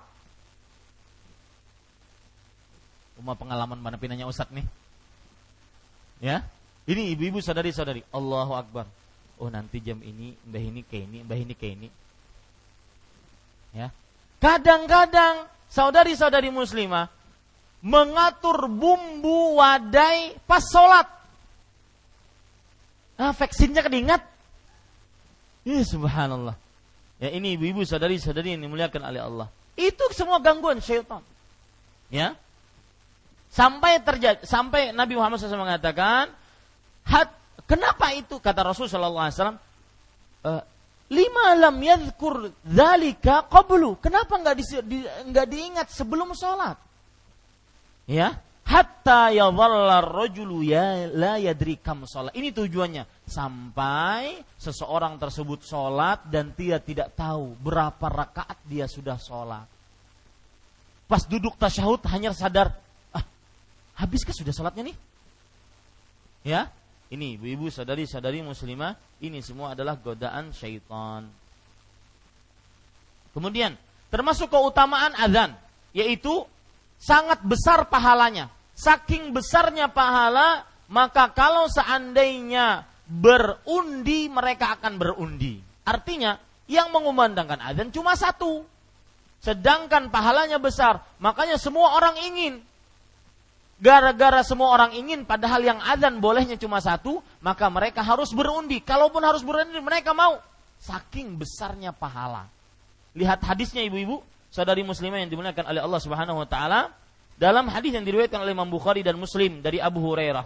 Lau ya'lamun nas ma fin nida was-saffil awal, thumma lam yajidu illa an yastahimu alaih lastahamu Lau ya'lamuna ma fit tahjir lastabaqu ilaih walau ya'lamuna ma fil atama was subhi la atauhuma walau habwa. Kalau seandainya manusia mengetahui ganjaran pahala yang ada di dalam mengumandangkan azan dan ganjaran pahala yang ada pada sab pertama, kemudian mereka tidak mendapati giliran untuk azan dan tempat untuk sab pertama kecuali harus berundi, melakukan undian, maka mereka mau berundi saking besarnya pahala mengumandangkan azan. Ini ibu-ibu sadari muslimah yang dimuliakan oleh Allah Subhanahu wa taala. Kemudian keutamaan azan yang keempat, ke berapa? Keempat, semua yang mendengar azan dia akan menjadi pemberat pahalanya di hari kiamat, menjadi saksi yang menolong dia di hari kiamat. Semua yang mendengar azan dia, dari mulai pohon, gunung, hewan, semua yang mendengar azan dia akan bersaksi untuknya di hari kiamat. Lihat hadis Rasul Shallallahu Alaihi Wasallam riwayat Imam Bukhari dari Abdurrahman apa? Abdullah bin Abdurrahman bin Abi Sa'sa'ah al-Ansari. Rasulullah Shallallahu Alaihi Wasallam bersabda, لا يسمع مدى صوت المؤذن جن ولا إنس ولا شيء إلا شهد له يوم القيامة tidaklah seseorang mendengar lantunan suara azan baik itu jin manusia ataupun hewan kecuali akan menjadi saksi untuknya pada hari kiamat. Subhanallah. Ini Bapak Ibu saudara-saudari yang dimuliakan oleh Allah Subhanahu wa taala. Kemudian orang yang mengumandangkan azan maka dia akan mendapatkan doa Rasulullah ampunan dari Allah doa Rasulullah yaitu mendapatkan ampunan dari Allah. Artinya Rasulullah SAW berdoa untuk orang yang mengumandangkan azan agar mendapatkan ampunan. Sebagaimana disebutkan dalam hadis riwayat Imam Abu Dawud dari Abu Hurairah radhiyallahu an. Rasul sallallahu alaihi wasallam bersabda al imamu dhaminun. Artinya imam itu yang bertanggung jawab. Ya, yang bertanggung jawab. Makanya berat Pak jadi ibu jadi imam bukan hanya sekedar ingin didengar suaranya saja. Dia bertanggung jawab atas keselamatan sholat-sholat makmumnya. Ya. Kemudian wal muadzinu mu'tamanun dan seorang yang muadzin itu adalah orang yang dibebani amanah. Amanah untuk mengumandangkan azan, memberitahukan waktu sholat. Kemudian Rasulullah SAW bersabda, berdoa, Allahumma arsyidil ummah waghfir waghfir lil muadzinin. Wahai Allah, berikan petunjuk kepada para imam dan ampuni orang-orang yang mengumandangkan azan. Hadis ini diriwayatkan oleh Imam Abu Daud dan hadisnya sahih disahihkan oleh Imam Albani rahimahullahu taala. Nih, ibu-ibu saudari-saudari muslimah yang dimuliakan oleh Allah Subhanahu wa taala. kita kembali ke permasalahan apa yang disebutkan oleh penulis di sini. Azan disyariatkan. Nah, kenapa saya panjang lebar tadi? Karena kata-kata azan disyariatkan dengan suara yang keras. Nah, sekarang ibu-ibu, kita ingin mengucapkan syarat-syarat azan. Ya, syarat-syarat azan apa saja? Catat Bu, syarat azan yang pertama yaitu hendaknya orang yang mengumandangkan azan harus tertib sesuai dengan yang dicontohkan dari Rasulullah wasallam. Dimulai dengan takbir, kemudian setelah itu bertasyahud, kemudian setelah itu takbir lagi, lalu setelah itu tauhid, kalimat tauhid. Allahu akbar, Allahu akbar. Allahu akbar, Allahu akbar. Asyhadu an la ilaha illallah, asyhadu an la ilaha illallah. Takbir, kemudian tasyahud. Tasyahud itu artinya asyhadu an la ilaha illallah, asyhadu an la ilaha illallah. Asyhadu anna Muhammad Rasulullah, asyhadu anna Muhammad Rasulullah. Kemudian setelah tasyahud, baru setelah itu takbir lagi. Allahu akbar, Allahu akbar. Baru setelah itu kalimat tauhid la ilaha illallah. Ini syarat pertama. Harus tertib. Syarat yang kedua yaitu harus berurutan. Apa maksudnya? Habis Allahu Akbar, Allahu Akbar, Allahu Akbar, Allahu Akbar, maka langsung diurut dengan tasyahud asyhadu an la ilaha illallah, asyhadu an la ilaha illallah. Enggak boleh dia pisah. Allahu Akbar, Allahu Akbar. Allahu Akbar, Allahu Akbar. Batu Sidin makan bakso dulu. Baru setelah itu asyhadu alla ilaha illallah, asyhadu alla ilaha illallah. Batu Sidin ke warung Mama Putri makan nasi kuning. Eh nggak boleh. Harus berurutan. Itu namanya urutan, Bu. Yang pertama tertib, tertib itu artinya apa? Sesuai dengan apa yang dicontohkan oleh Rasulullah. Urutan artinya tidak boleh dipenggal-penggal. Harus satu kesatuan. Ya. Kemudian yang ketiga, syaratnya adalah tidak boleh di dalamnya terdapat kesalahan pengucapan lafat. Tidak boleh di dalamnya terdapat kesalahan pengucapan lafat. Seperti misalkan, Allahu Akbar. Itu bar jadinya. Panjang barnya. Ya, padahal yang benar adalah Allahu Akbar. Jadi dia mengikuti lagunya dibandingkan mengikuti uh, apa namanya ucapan yang benarnya. Nah ini ini keliru ya. Ini salah satu syarat azan. Tidak boleh salah dalam mengucapkan lafat azan. Yang keempat yaitu mengumand- syarat yang keempat boleh mengumandangkan azan kalau sudah masuk waktu sholat. Jadi syarat yang keempat adalah sudah masuk waktu sholat. Syarat yang kelima, mengangkat suara tatkala mengumandangkan azan. Jadi mengumandangkan azan itu untuk membangunkan orang dan mengingatkan orang agar bi, e, teringat sholat, agar bangun untuk mengerjakan sholat, bukan malah tambah tidur. Allahu Akbar. Allahu Akbar. Enggak. Harus dengan suara yang kencang. Ya, harus dengan suara yang lantang, yang keras ya mengangkat suara jangan sampai tidak mengangkat suara kemudian bapak ibu saudara saudari yang dimuliakan oleh Allah. Yang keenam syaratnya yaitu hendaknya azan dilakukan oleh seorang muadzin saja. Syarat yang keenam. Maka tidak sah dari uh, lebih dari satu orang. Ini kita dapati di beberapa daerah. Kadang-kadang untuk pernah melihat bu, pernah mendengar nggak bu? Hah? Di beberapa daerah mungkin di daerah Jawa ada, ya, ada azan Jumat itu kadang-kadang muazinnya tujuh. Iya, itu ada saya pernah tinggal di Jawa, ada muazinnya tujuh. Mungkin salah satu syarat, salah satu sebabnya adalah karena kalau satu itu tidak kuat azannya. Dahulu itu, ya dan kalau dahulu itu pun keliru juga karena Rasulullah SAW muadzinnya itu Bilal, kemudian Ibnu Ummi Maktum. Ya, beliau-beliau ini ketika mengumandangkan azan cuma satu orang, nggak bersama-sama. Nah, maka e, syarat yang keberapa bu? Yang keberapa tadi? Yang keenam, yaitu tidak boleh tidak sah kecuali dari satu orang muadzin. Syarat yang ketujuh, yaitu hendaknya yang mengumandangkan azan harus dengan niat azan. Harus dengan niat. Karena Rasulullah SAW bersabda, Innamal a'malu bin niat. Kemudian syarat yang ke-8. Seorang yang muadzin harus syaratnya muslim.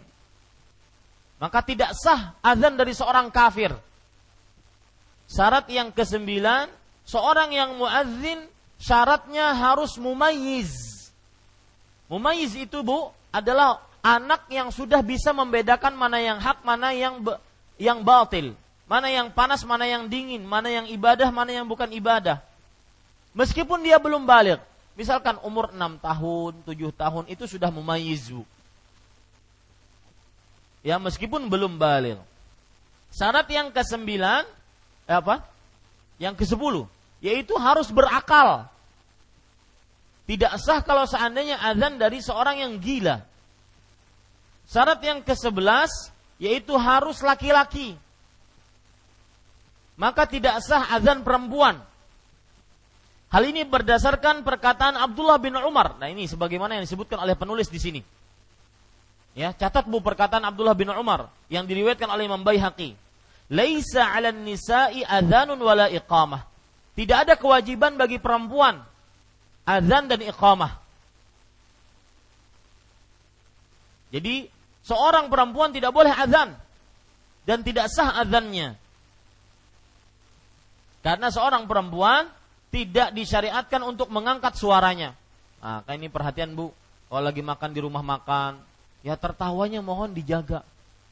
Tertawanya kadang-kadang terlalu berlebihan. Lebar sekali. Ya, padahal di samping kanan, samping kiri banyak laki-laki yang bukan mahramnya. Maka ibu-ibu saudari muslimah, perempuan itu harus memiliki sifat hishmah. Hishmah itu adalah sifat pemalu. Ya sifat menjaga harkat martabat harga diri seorang perempuan. Sifat menjaga kehormatan itu hishmah namanya. Bagus nama anak perempuan dikasih nama hishmah. H I S Y M A hishmah. Ini ibu sadari-sadari muslimah yang dimuliakan oleh Allah kemudian syarat yang ke-12 yaitu seorang yang muadzin harus adil. Adil di sini maksudnya apa, Ibu? Yaitu dia harus orang yang tidak terkenal ahli ahli maksiat, ahli keonaran, ahli eh, apa namanya? kesyirikan tidak, tetapi terkenal adil. Ya, sifatnya, akhlaknya adil. Ibu-ibu, sadari-sadari muslimah, itu syarat-syarat azan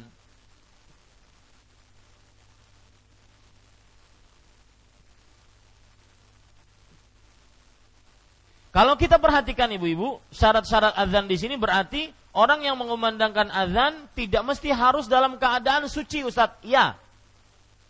Ya.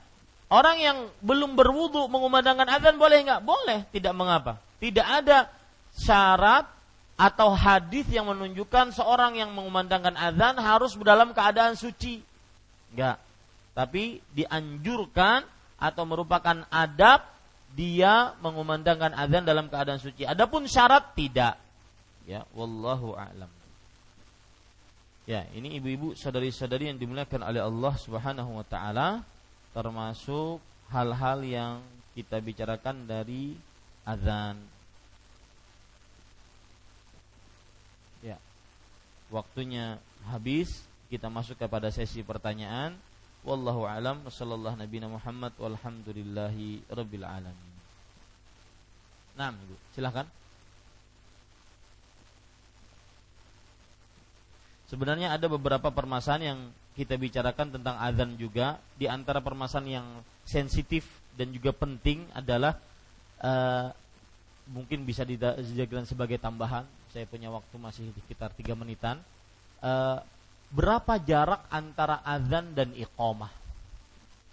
Ya, berapa jarak antara azan dan iqamah. Imam Bukhari di dalam kitab Sahih Bukharinya, beliau menyebutkan babun kambaina al-azani wal iqamah. Bab berapa jarak antara azan dan iqamah. Ini menunjukkan bahwa ada jarak antara azan dan iqamah. Ya. E, jaraknya berapa? Maka tidak ada batasan khusus dalam hadis atau dalam ayat. Tidak ada batasan yang rinci, yang jelas dalam hadis atau dalam ayat Al-Quran. Maka, tetapi tetap ada batasan antara azan dan iqamah. Makanya Rasulullah SAW bersabda dalam hadis yang diriwayatkan oleh Imam Bukhari, "Baina kulli adzanaini salatun." Di antara azan dan iqamah ada terdapat sholat. Artinya orang bisa sholat dua rakaat. Itu minimal. Ya, minimal antara azan dan iqamah dia bisa sholat dua rakaat. Pemberian waktu antara azan dan iqamah. Ini yang e, tambahan. Tambahan yang kedua, ada hukum yang disebutkan oleh Rasulullah SAW larangan untuk keluar masjid setelah dikumandangkan azan.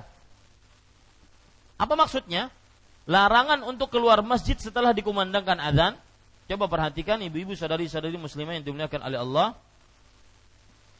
Uh, Abu Hurairah radhiyallahu anhu pernah berkata kepada seseorang dalam hadis riwayat Muslim tentang orang yang keluar dari masjid setelah dikumandangkan azan di masjid tersebut.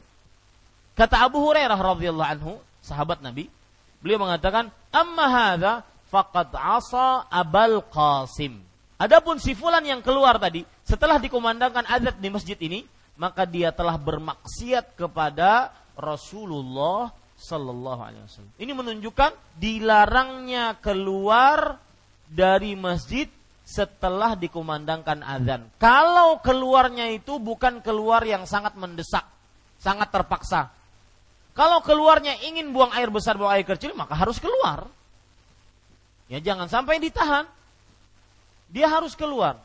Nah ini. Lihat perkataan Imam Tirmidzi wa ala hadzal amal al amalu inda ahli ilm min ashabin nabi sallallahu alaihi wasallam wa man ba'dahum alla yakhruja ahadun minal masjid ba'dal adzan illa min udhrin aw yakunu ala ghairi wudu'in aw amrun la budda minhu.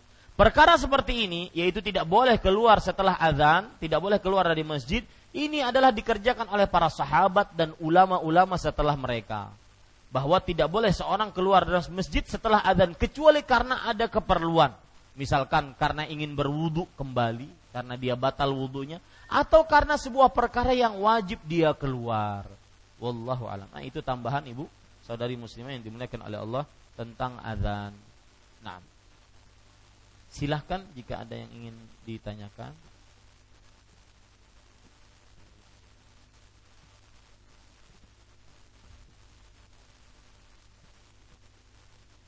Tidak ada?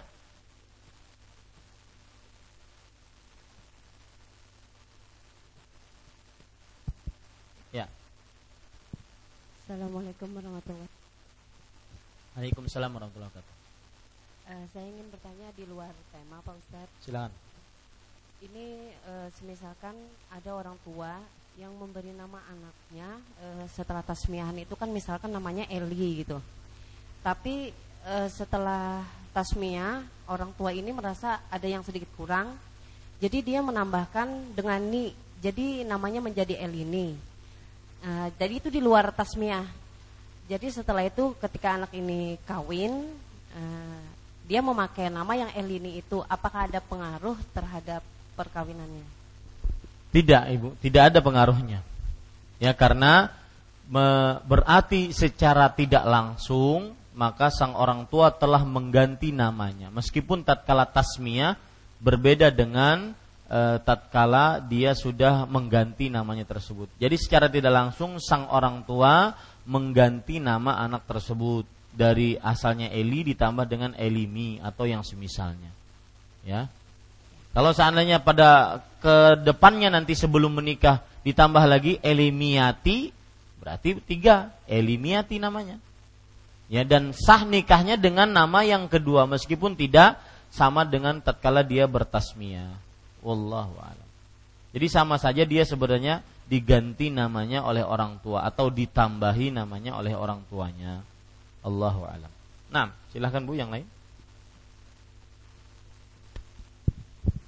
ya, Assalamualaikum warahmatullahi wabarakatuh. Waalaikumsalam warahmatullahi wabarakatuh. Barakallahu fiik Ustaz. Wa barak.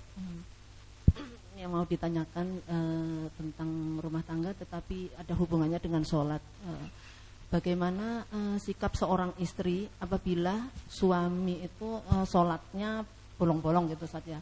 Karena dia itu suka begadang, jadi otomatis kalau subuh itu dia uh, nggak, tapi nggak sholat, sampai nggak sholat gitu. Nah, uh, apakah apakah boleh seorang istri itu minta cerai kepada suaminya? Padahal sudah di dinasehati gitu Ustaz. Jadi mohon nasihatnya. Iya. Kalau khair. Barakallah fiik Ibu. Jazakallah khair atas pertanyaannya. Maka jawabannya pertama harus kita ketahui hukum orang yang meninggalkan sholat. Sudah kita bahas pada pertemuan sebelumnya panjang lebar bahwa hukum orang yang meninggalkan sholat menurut sebagian pendapat ulama adalah apa? Kafir, keluar dari Islam. Rasulullah SAW bersabda, al-ahdu alladhi bainana wa bainahumus salah. Faman tarakaha faqad kafar. Perjanjian antara kami orang muslim dengan mereka adalah perihal salat. Maka barang siapa yang meninggalkannya maka sungguh dia telah kafir. Nah ini ibu-ibu sadari-sadari muslimah. Berarti seorang wanita muslimah yang salat dan muslimah dia karena salat tidak pantas untuk di bawah tanggung jawab dan di bawah kekuasaan laki-laki yang tidak sholat yang notabennya menurut sebagian ulama kafir. Nah ini sebabnya. Ya, maka pada saat itu sang istri ini setelah berusaha menasehati, menasehati dan berdoa menasehati, maka tetap saja laki-laki tersebut tidak sholat, maka dia berhak untuk meminta atau menggugat cerai suaminya. Ya, saya sering mengatakan permasalahan khulu bisa terjadi dengan beberapa sebab. Yang pertama, buruk akidah sang suami, buruk akidahnya atau buruk agamanya. Agama di sini macam-macam, akidahnya, ibadahnya. Yang kedua, buruk akhlaknya. Akhlaknya itu macam-macam seperti berjudi, minum khamar, main wanita, berzina dan semisalnya buruk akhlaknya yang ketiga, buruk akhlaknya termasuk juga buruk akhlaknya adalah KDRT. Ini buruk akhlaknya. Ya. Kemudian yang ketiga, buruk fisiknya. Boleh. Sebagaimana yang terjadi di zaman Rasul Shallallahu alaihi wasallam. Kepada seorang wanita yang meminta khulu dari suaminya. Beliau mengatakan kepada Rasul Shallallahu alaihi wasallam, "Aku tidak mencela suamiku dari sisi agama." Suaminya sahabat Rasul sallallahu alaihi wasallam dan uh, ahli ibadah. Walakinni akrahul kufra fil Islam. Tetapi aku takut kekafiran dalam Islam. Maksudnya aku takut kufur terhadap suami. Nah, disebutkan oleh para ahli se ahli hadis bahwa maksud dari perkataan perempuan ini adalah karena sang suami tidak nyaman dipandang mata. Artinya buruk penampilannya ya buruk fisiknya.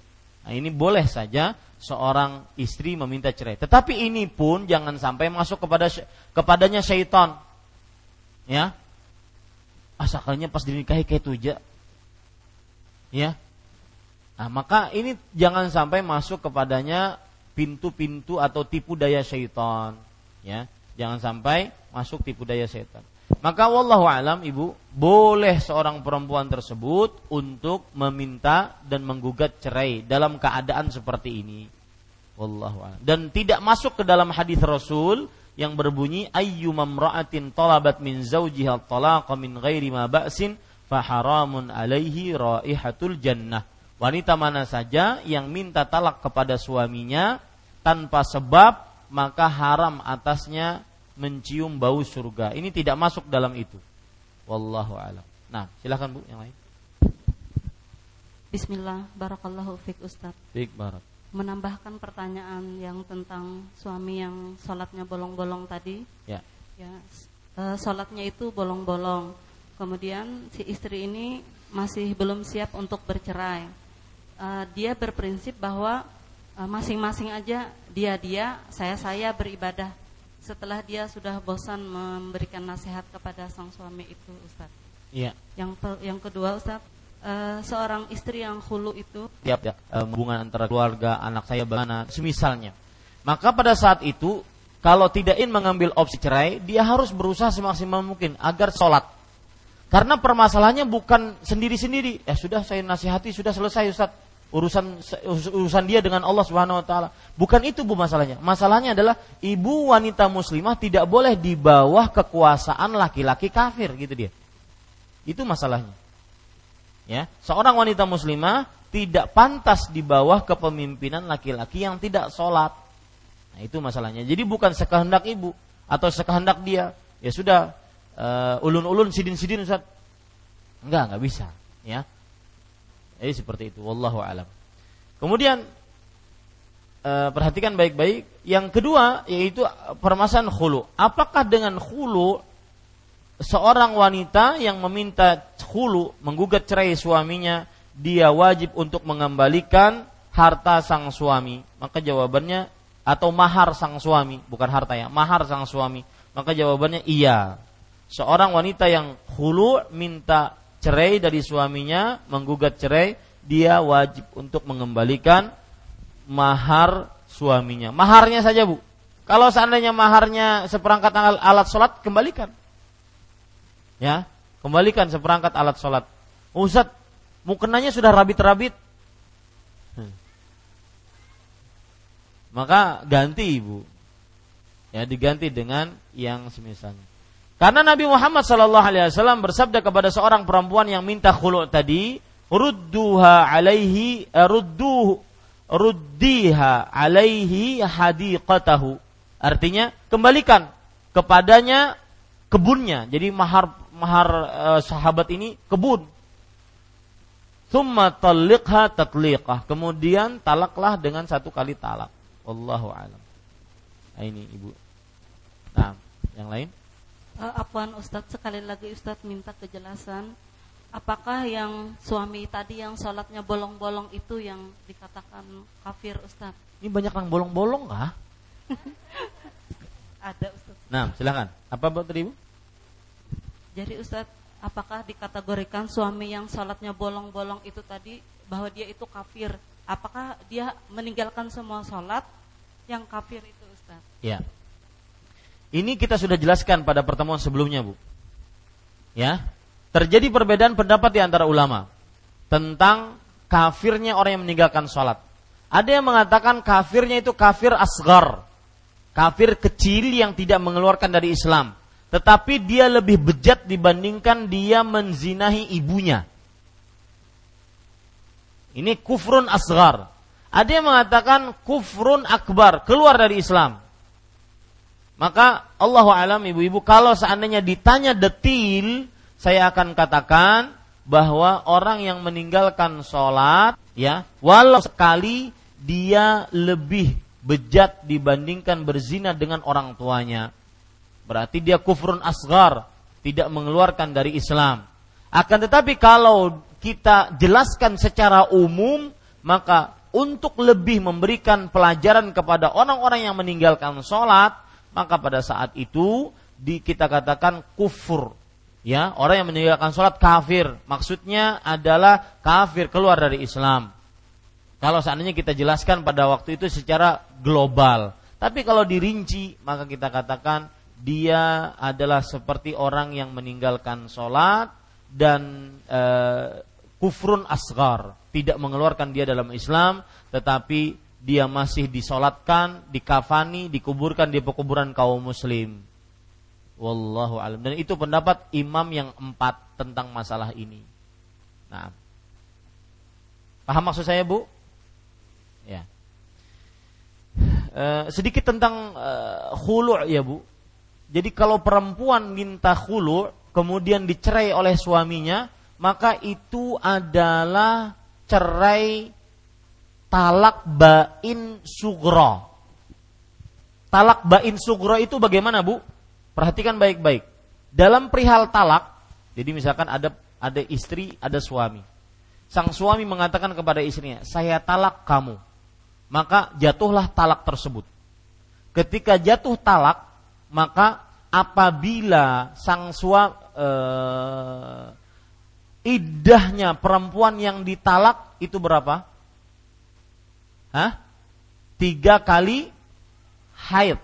Tiga kali haid. Ya. Nah, selama tiga kali haid ini ternyata masih belelek-lelekan, sang suami kemudian menyadari kesalahannya, maka dia rujuk sang istri cukup dengan bergaul di atas ranjang atau cukup dengan mengatakan saya rujuk kamu, maka berarti sah rujuknya. Maka talak tadi disebut talak rujuk. Apa bu namanya? Talak rujuk. Nah, ada talak jenis kedua talak bain sugro. Bagaimana itu? Sang suami mentalak istrinya. Kemudian sang istri habis masa iddahnya. Setelah habis masa iddahnya, ternyata sang istri memper, mem, apa namanya, mempermak tubuhnya, wajahnya, tambah cantik, tambah ini, menggoda sang mantan suami. Sang suami akhirnya ingin menikahi lagi ingin rujuk dengan istrinya, maka ini disebut dengan talak bain sugro. Karena masa iddahnya sudah habis. Ah, bedanya gimana Ustadz? Kalau talak bain sugro ingin dirujuk maka harus nikah lagi. Nikah dengan resmi, ada ijab kabul, ada wali, ada mahar, ada saksi. Itu talak bain sugro. Di sana, nah, untuk ya ibu, untuk perempuan yang minta talak, minta khulu, maka dia kena talak bain sugro ini. Jadi kalau suaminya ingin merujuk, ingin merujuk sang istri yang minta khulu tadi, maka dia harus habiskan dulu masa iddahnya, kemudian setelah itu baru dirujuk dengan nikah lagi yang resmi. Ada mahar, ada ijab kabul, ada wali, ada saksi. Itu kalau ingin rujuk lagi, kalau wanita yang minta khulu tadi. Karena ini sering terjadi, sering pertanyaan, Ustadz saya minta khulu, tapi seharusnya saya sadar saya tidak bisa lepas dari si dia. Gombal. Kenapa dulu-dulu mau minta minta talak dan semisalnya? Nah ini ibu-ibu sadari-sadari yang dimuliakan oleh Allah. Di sana ada talak jenis ketiga, talak bain kubro. Apa itu? seorang suami mentalak istrinya untuk yang kedua kali. Kedua kali. Ya. Maka pada saat itu sang suami tidak bisa merujuk istrinya kecuali sang istri harus nikah lagi dengan laki-laki lain. Itu pun atas dasar karena cinta dengan cinta, bukan karena main-main nikahilah istriku, tapi jangan digaulilah. Mbah tuh mbah tuh anu e, cerai. Nanti biar aku bisa menikahi lagi. Ini tidak boleh. Ini namanya nikah tahlil, haram hukumnya. Ya, ini ibu sadari. Maka saya sedih kadang-kadang mendengar sebagian bahkan sebagian yang sudah mengaji ya nikah 10 hari cerai ya nikah 15 hari cerai kemudian nikah lagi yang dengan yang lain setengah bulan cerai lagi. Ini main-main namanya. Ya. Allah menyebut, perhatikan Bu, perhatikan. Allah menyebut yang namanya nikah itu wa akhadna minkum mitsaqan ghalidhan. Kalian wahai para suami mengambil kehalalan, kemaluan istri kalian itu sebagai perjanjian yang berat.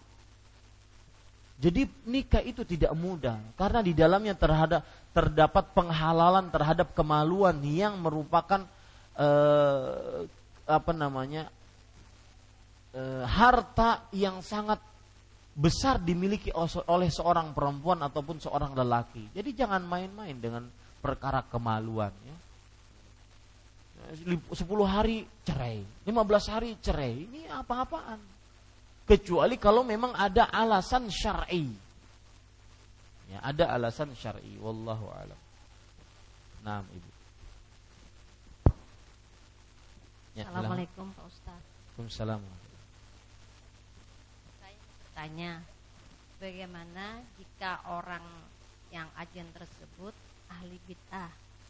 Apakah kita sebagai jamaah boleh mengikuti sholat berjamaahnya? Ya, Eh, bismillah, alhamdulillah, wassalatu wassalamu rasulillah. Jazakallah khair Ibu atas pertanyaannya. Maka jika yang muadzin itu ahli bid'ah, maka bid'ah itu dibagi. bermacam-macam. Ada bid'ah yang menyebabkan pelakunya keluar dari Islam yang disebut dengan bid'ah mukaffirah. Bid'ah yang mengkafirkan pelakunya. Ada yang bid'ah yang tidak mengkafirkan pelakunya. Maka apabila yang muadzin itu adalah pelaku bid'ah dan tidak mengkafirkan pelakunya, maka dia sah azannya dan sholat atas azan tersebut pun sah. Tetapi kalau seandainya, misalkan sekarang bu, orang-orang syiarafillah, dia azan, nah, dia melakukan bid'ah yang mengkafirkan dirinya. Seperti minta kepada Hussein. Minta. Sebagaimana kita minta kepada Allah, dia mereka minta kepada Hussein. Nah, ini mengkafirkan seseorang dari Islam, dari keluar keluar dari Islam. Apabila ada orang seperti ini azan, maka pada saat itu tidak sah azannya karena kita katakan tadi salah satu syarat azan adalah orang muslim wallahu alam di sini ada pertanyaan ibu. Beli mangga 3 kilo. Minta tambahan satu buah mangga. Riba. Barang siapa yang memberikan tambahan atau meminta tambahan ia telah berbuat riba. Orang yang mengambil dan orang yang memberi dalam hal ini sama saja. Hadis riwayat muslim. Assalamualaikum, sahihkah contoh hadis di atas? Karena ketika saya mencari lagi postingan si fulan terkait hadis tersebut sudah tidak ada. Maka ini maksudnya begini. Kita beli mangga 3 kilo, dapat satu buah mangga. Maka jawabannya ini bukan riba. Ya, beli satu dapat dua. Beli satu gratis satu. Ini bukan riba akan tetapi ini hadiah dari si penjual dan itu sah-sah saja untuk melancarkan jual belinya. Adapun hadis yang dimaksud, ya ibu-ibu sadari-sadari yang dimuliakan Allah, hadis yang dimaksud adalah apabila seseorang menghutangkan uang kepada orang lain, kemudian dia minta tambahan atas kembalian dari hutangnya, maka ini riba riba hutang. Berhutang 100 ribu dikembalikan 150 ribu. Ini riba. Kalau seandainya yang menghutangi minta. Tapi kalau seandainya yang tidak yang menghutangi tidak minta, hanya keikhlasan, kerelaan dari si yang berhutang karena sudah merasa dibantu, maka ini boleh. Itu pun tanpa ada syarat sebelumnya. Nah, ini ibu-ibu sadari-sadari yang dimuliakan oleh Allah Subhanahu wa taala. Adapun perkataan dalam hadis orang yang mengambil dan orang yang memberi dalam hal ini sama saja, maksudnya adalah orang yang menghutangi dan orang yang berhutang sama saja, dia dapat dosa riba pada ini.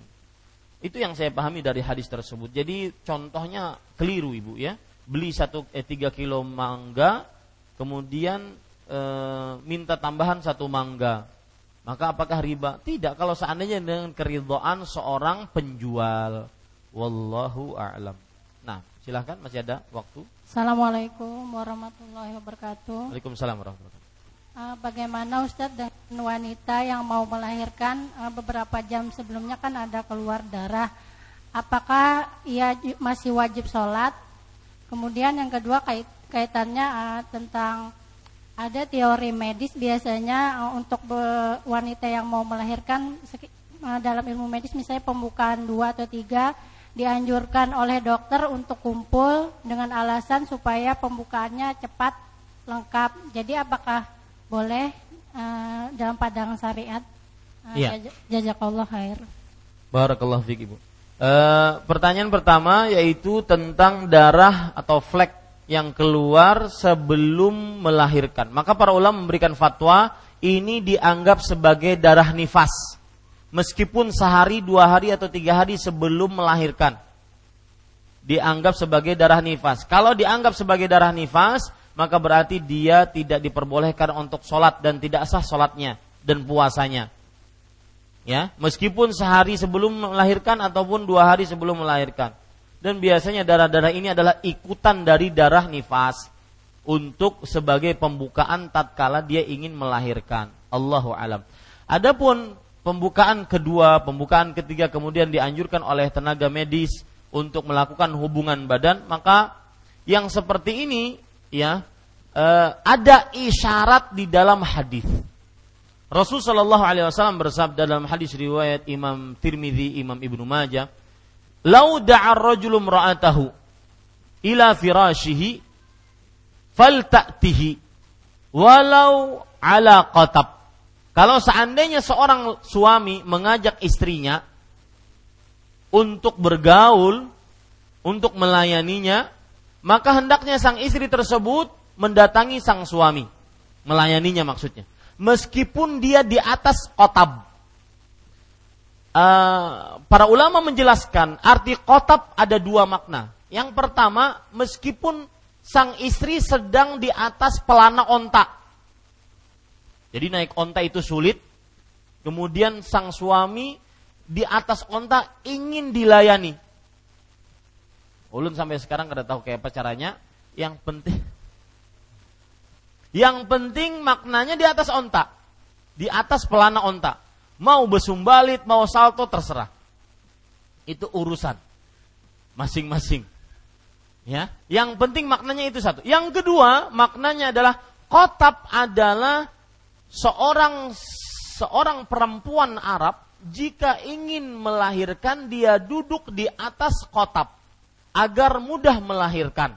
Nah, di sinilah para ulama mengatakan bahwa Maksudnya adalah meskipun sang istri ingin melahirkan, sang suami ingin minta dilayani, maka tetap dilayani. Dan di situ ada isyarat, Bu. Ya. Di situ ada isyarat bahwasanya meskipun yang satu ingin keluar, yang satu ingin masuk tetap dilayani. Ya, tetap dilayani. Maka wallahu alam dan saya pernah berhadapan dengan seorang dokter teman di beberapa kota, beliau mengatakan secara medis benar Ustadz bahwasanya hal itu memudahkan proses kelahiran. Ya, memudahkan proses kelahiran. Wallahu a'lam. Jadi tidak ada larangan dalam agama menggauli istri dalam keadaan hamil, tidak ada larangan. Yang dilarang dalam agama adalah menggauli istri dalam keadaan haid Nah, sekarang pertanyaannya, kalau seandainya istri dalam keadaan hamil, kemudian dia keluar plek darah, ya maka apakah boleh digauli demi memudahkan kelahiran dia? Maka tidak boleh. Kenapa? Karena darah nifas sama dengan darah haid hukumnya. Wallahu a'lam. Nah. Masih ada waktu 5 menitan, silahkan. Cukup?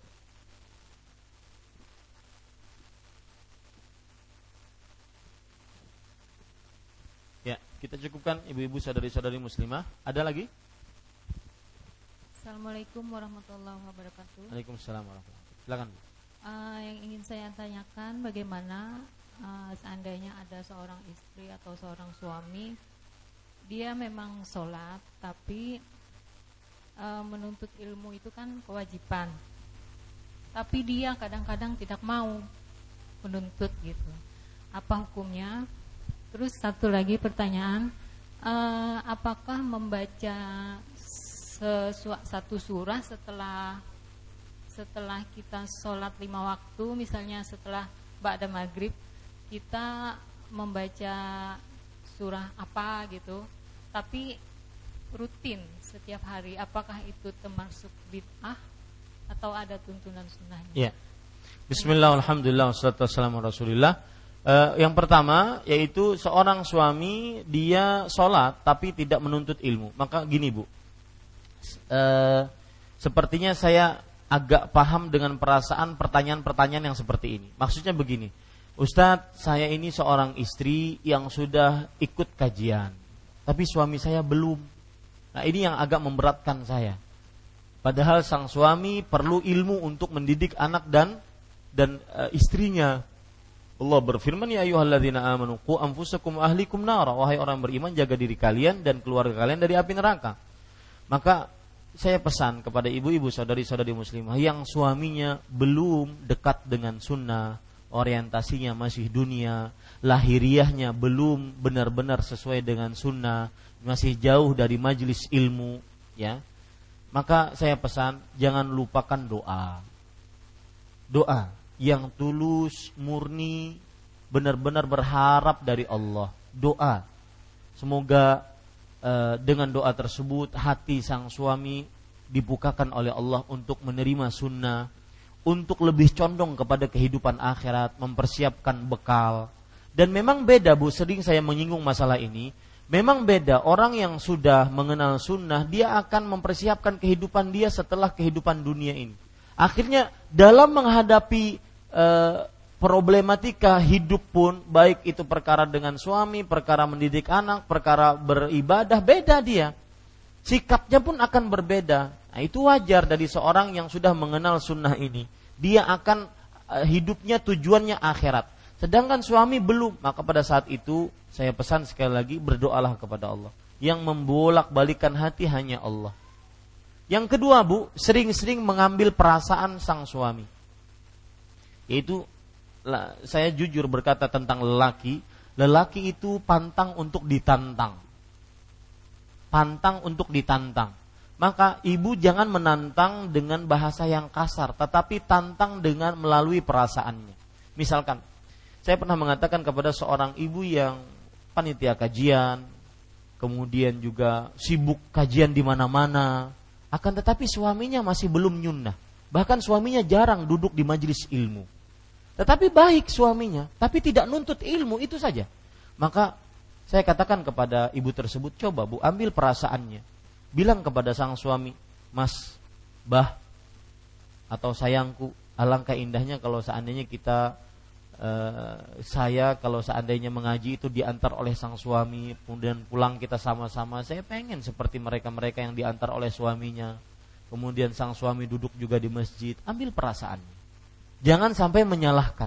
Mungkin sang suami capek, mungkin sang suami setelah bekerja dia berat untuk datang ke pengajian dan semisalnya jadi dua cara itu, berdoa yang tulus kepada Allah agar dibukakan hati sang suami.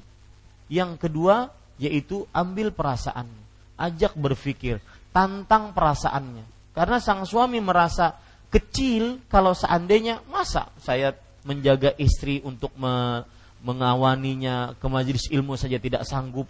Nah, ini tertantang dia. Apalagi di Apalagi kalau seandainya dia ditantang dan dibanding-bandingkan dengan lelaki lain. Meskipun ibu tidak perlu menyebutkan lelaki lain. Lihat mas suami si fulan, si fulana seperti itu. Jangan, jangan disebutkan. Nanti akan terjadi e, percecokan di antara rumah tangga. Akan tetapi sebutkan bahwasanya ingin sekali indah rasanya kalau seandainya diantar oleh sang suami, oleh suami tercintaku ini ke majelis ilmu. Kemudian habis pengajian kita jalan sama-sama Kemudian indah sekali. Nah, yang seperti ini menantang sang suami. Dan itu mengambil perasaannya dan saya berdoa dengan nama-nama Allah yang husna dan sifat-sifatnya yang mulia semoga suami-suami kita dibukakan hatinya oleh Allah Subhanahu wa taala untuk menerima sunnah ini. Kemudian yang kedua yaitu pertanyaan tentang apa tadi? Membaca surat. Oh ya, membaca surat. Ketika seorang membaca surat secara rutin setiap hari, entah itu surat surat yang ada dalam Al-Quran, asalkan tidak ada pembatasan yang dianggap sunnah tidak mengapa. Ya, seperti misalkan saya setiap habis maghrib, misalkan ada orang berkata seperti ini, setiap habis maghrib saya membaca lima lembar dari Al-Quran asalkan dia tidak menganggap sunnah Nabi hanya sebatas pembatasan dan pengrutinan agar dia konsisten dalam beramal tidak mengapa. Ya. Kecuali kalau seandainya dia membatasi setiap malam saya mau baca surat Yasin misalkan. Nah, ini pembatasan yang memerlukan dalil. Kenapa harus surat Yasin saja? Ya, kenapa tidak surat-surat yang lain? Nah, begitu, Bu. Itu bedanya, ya.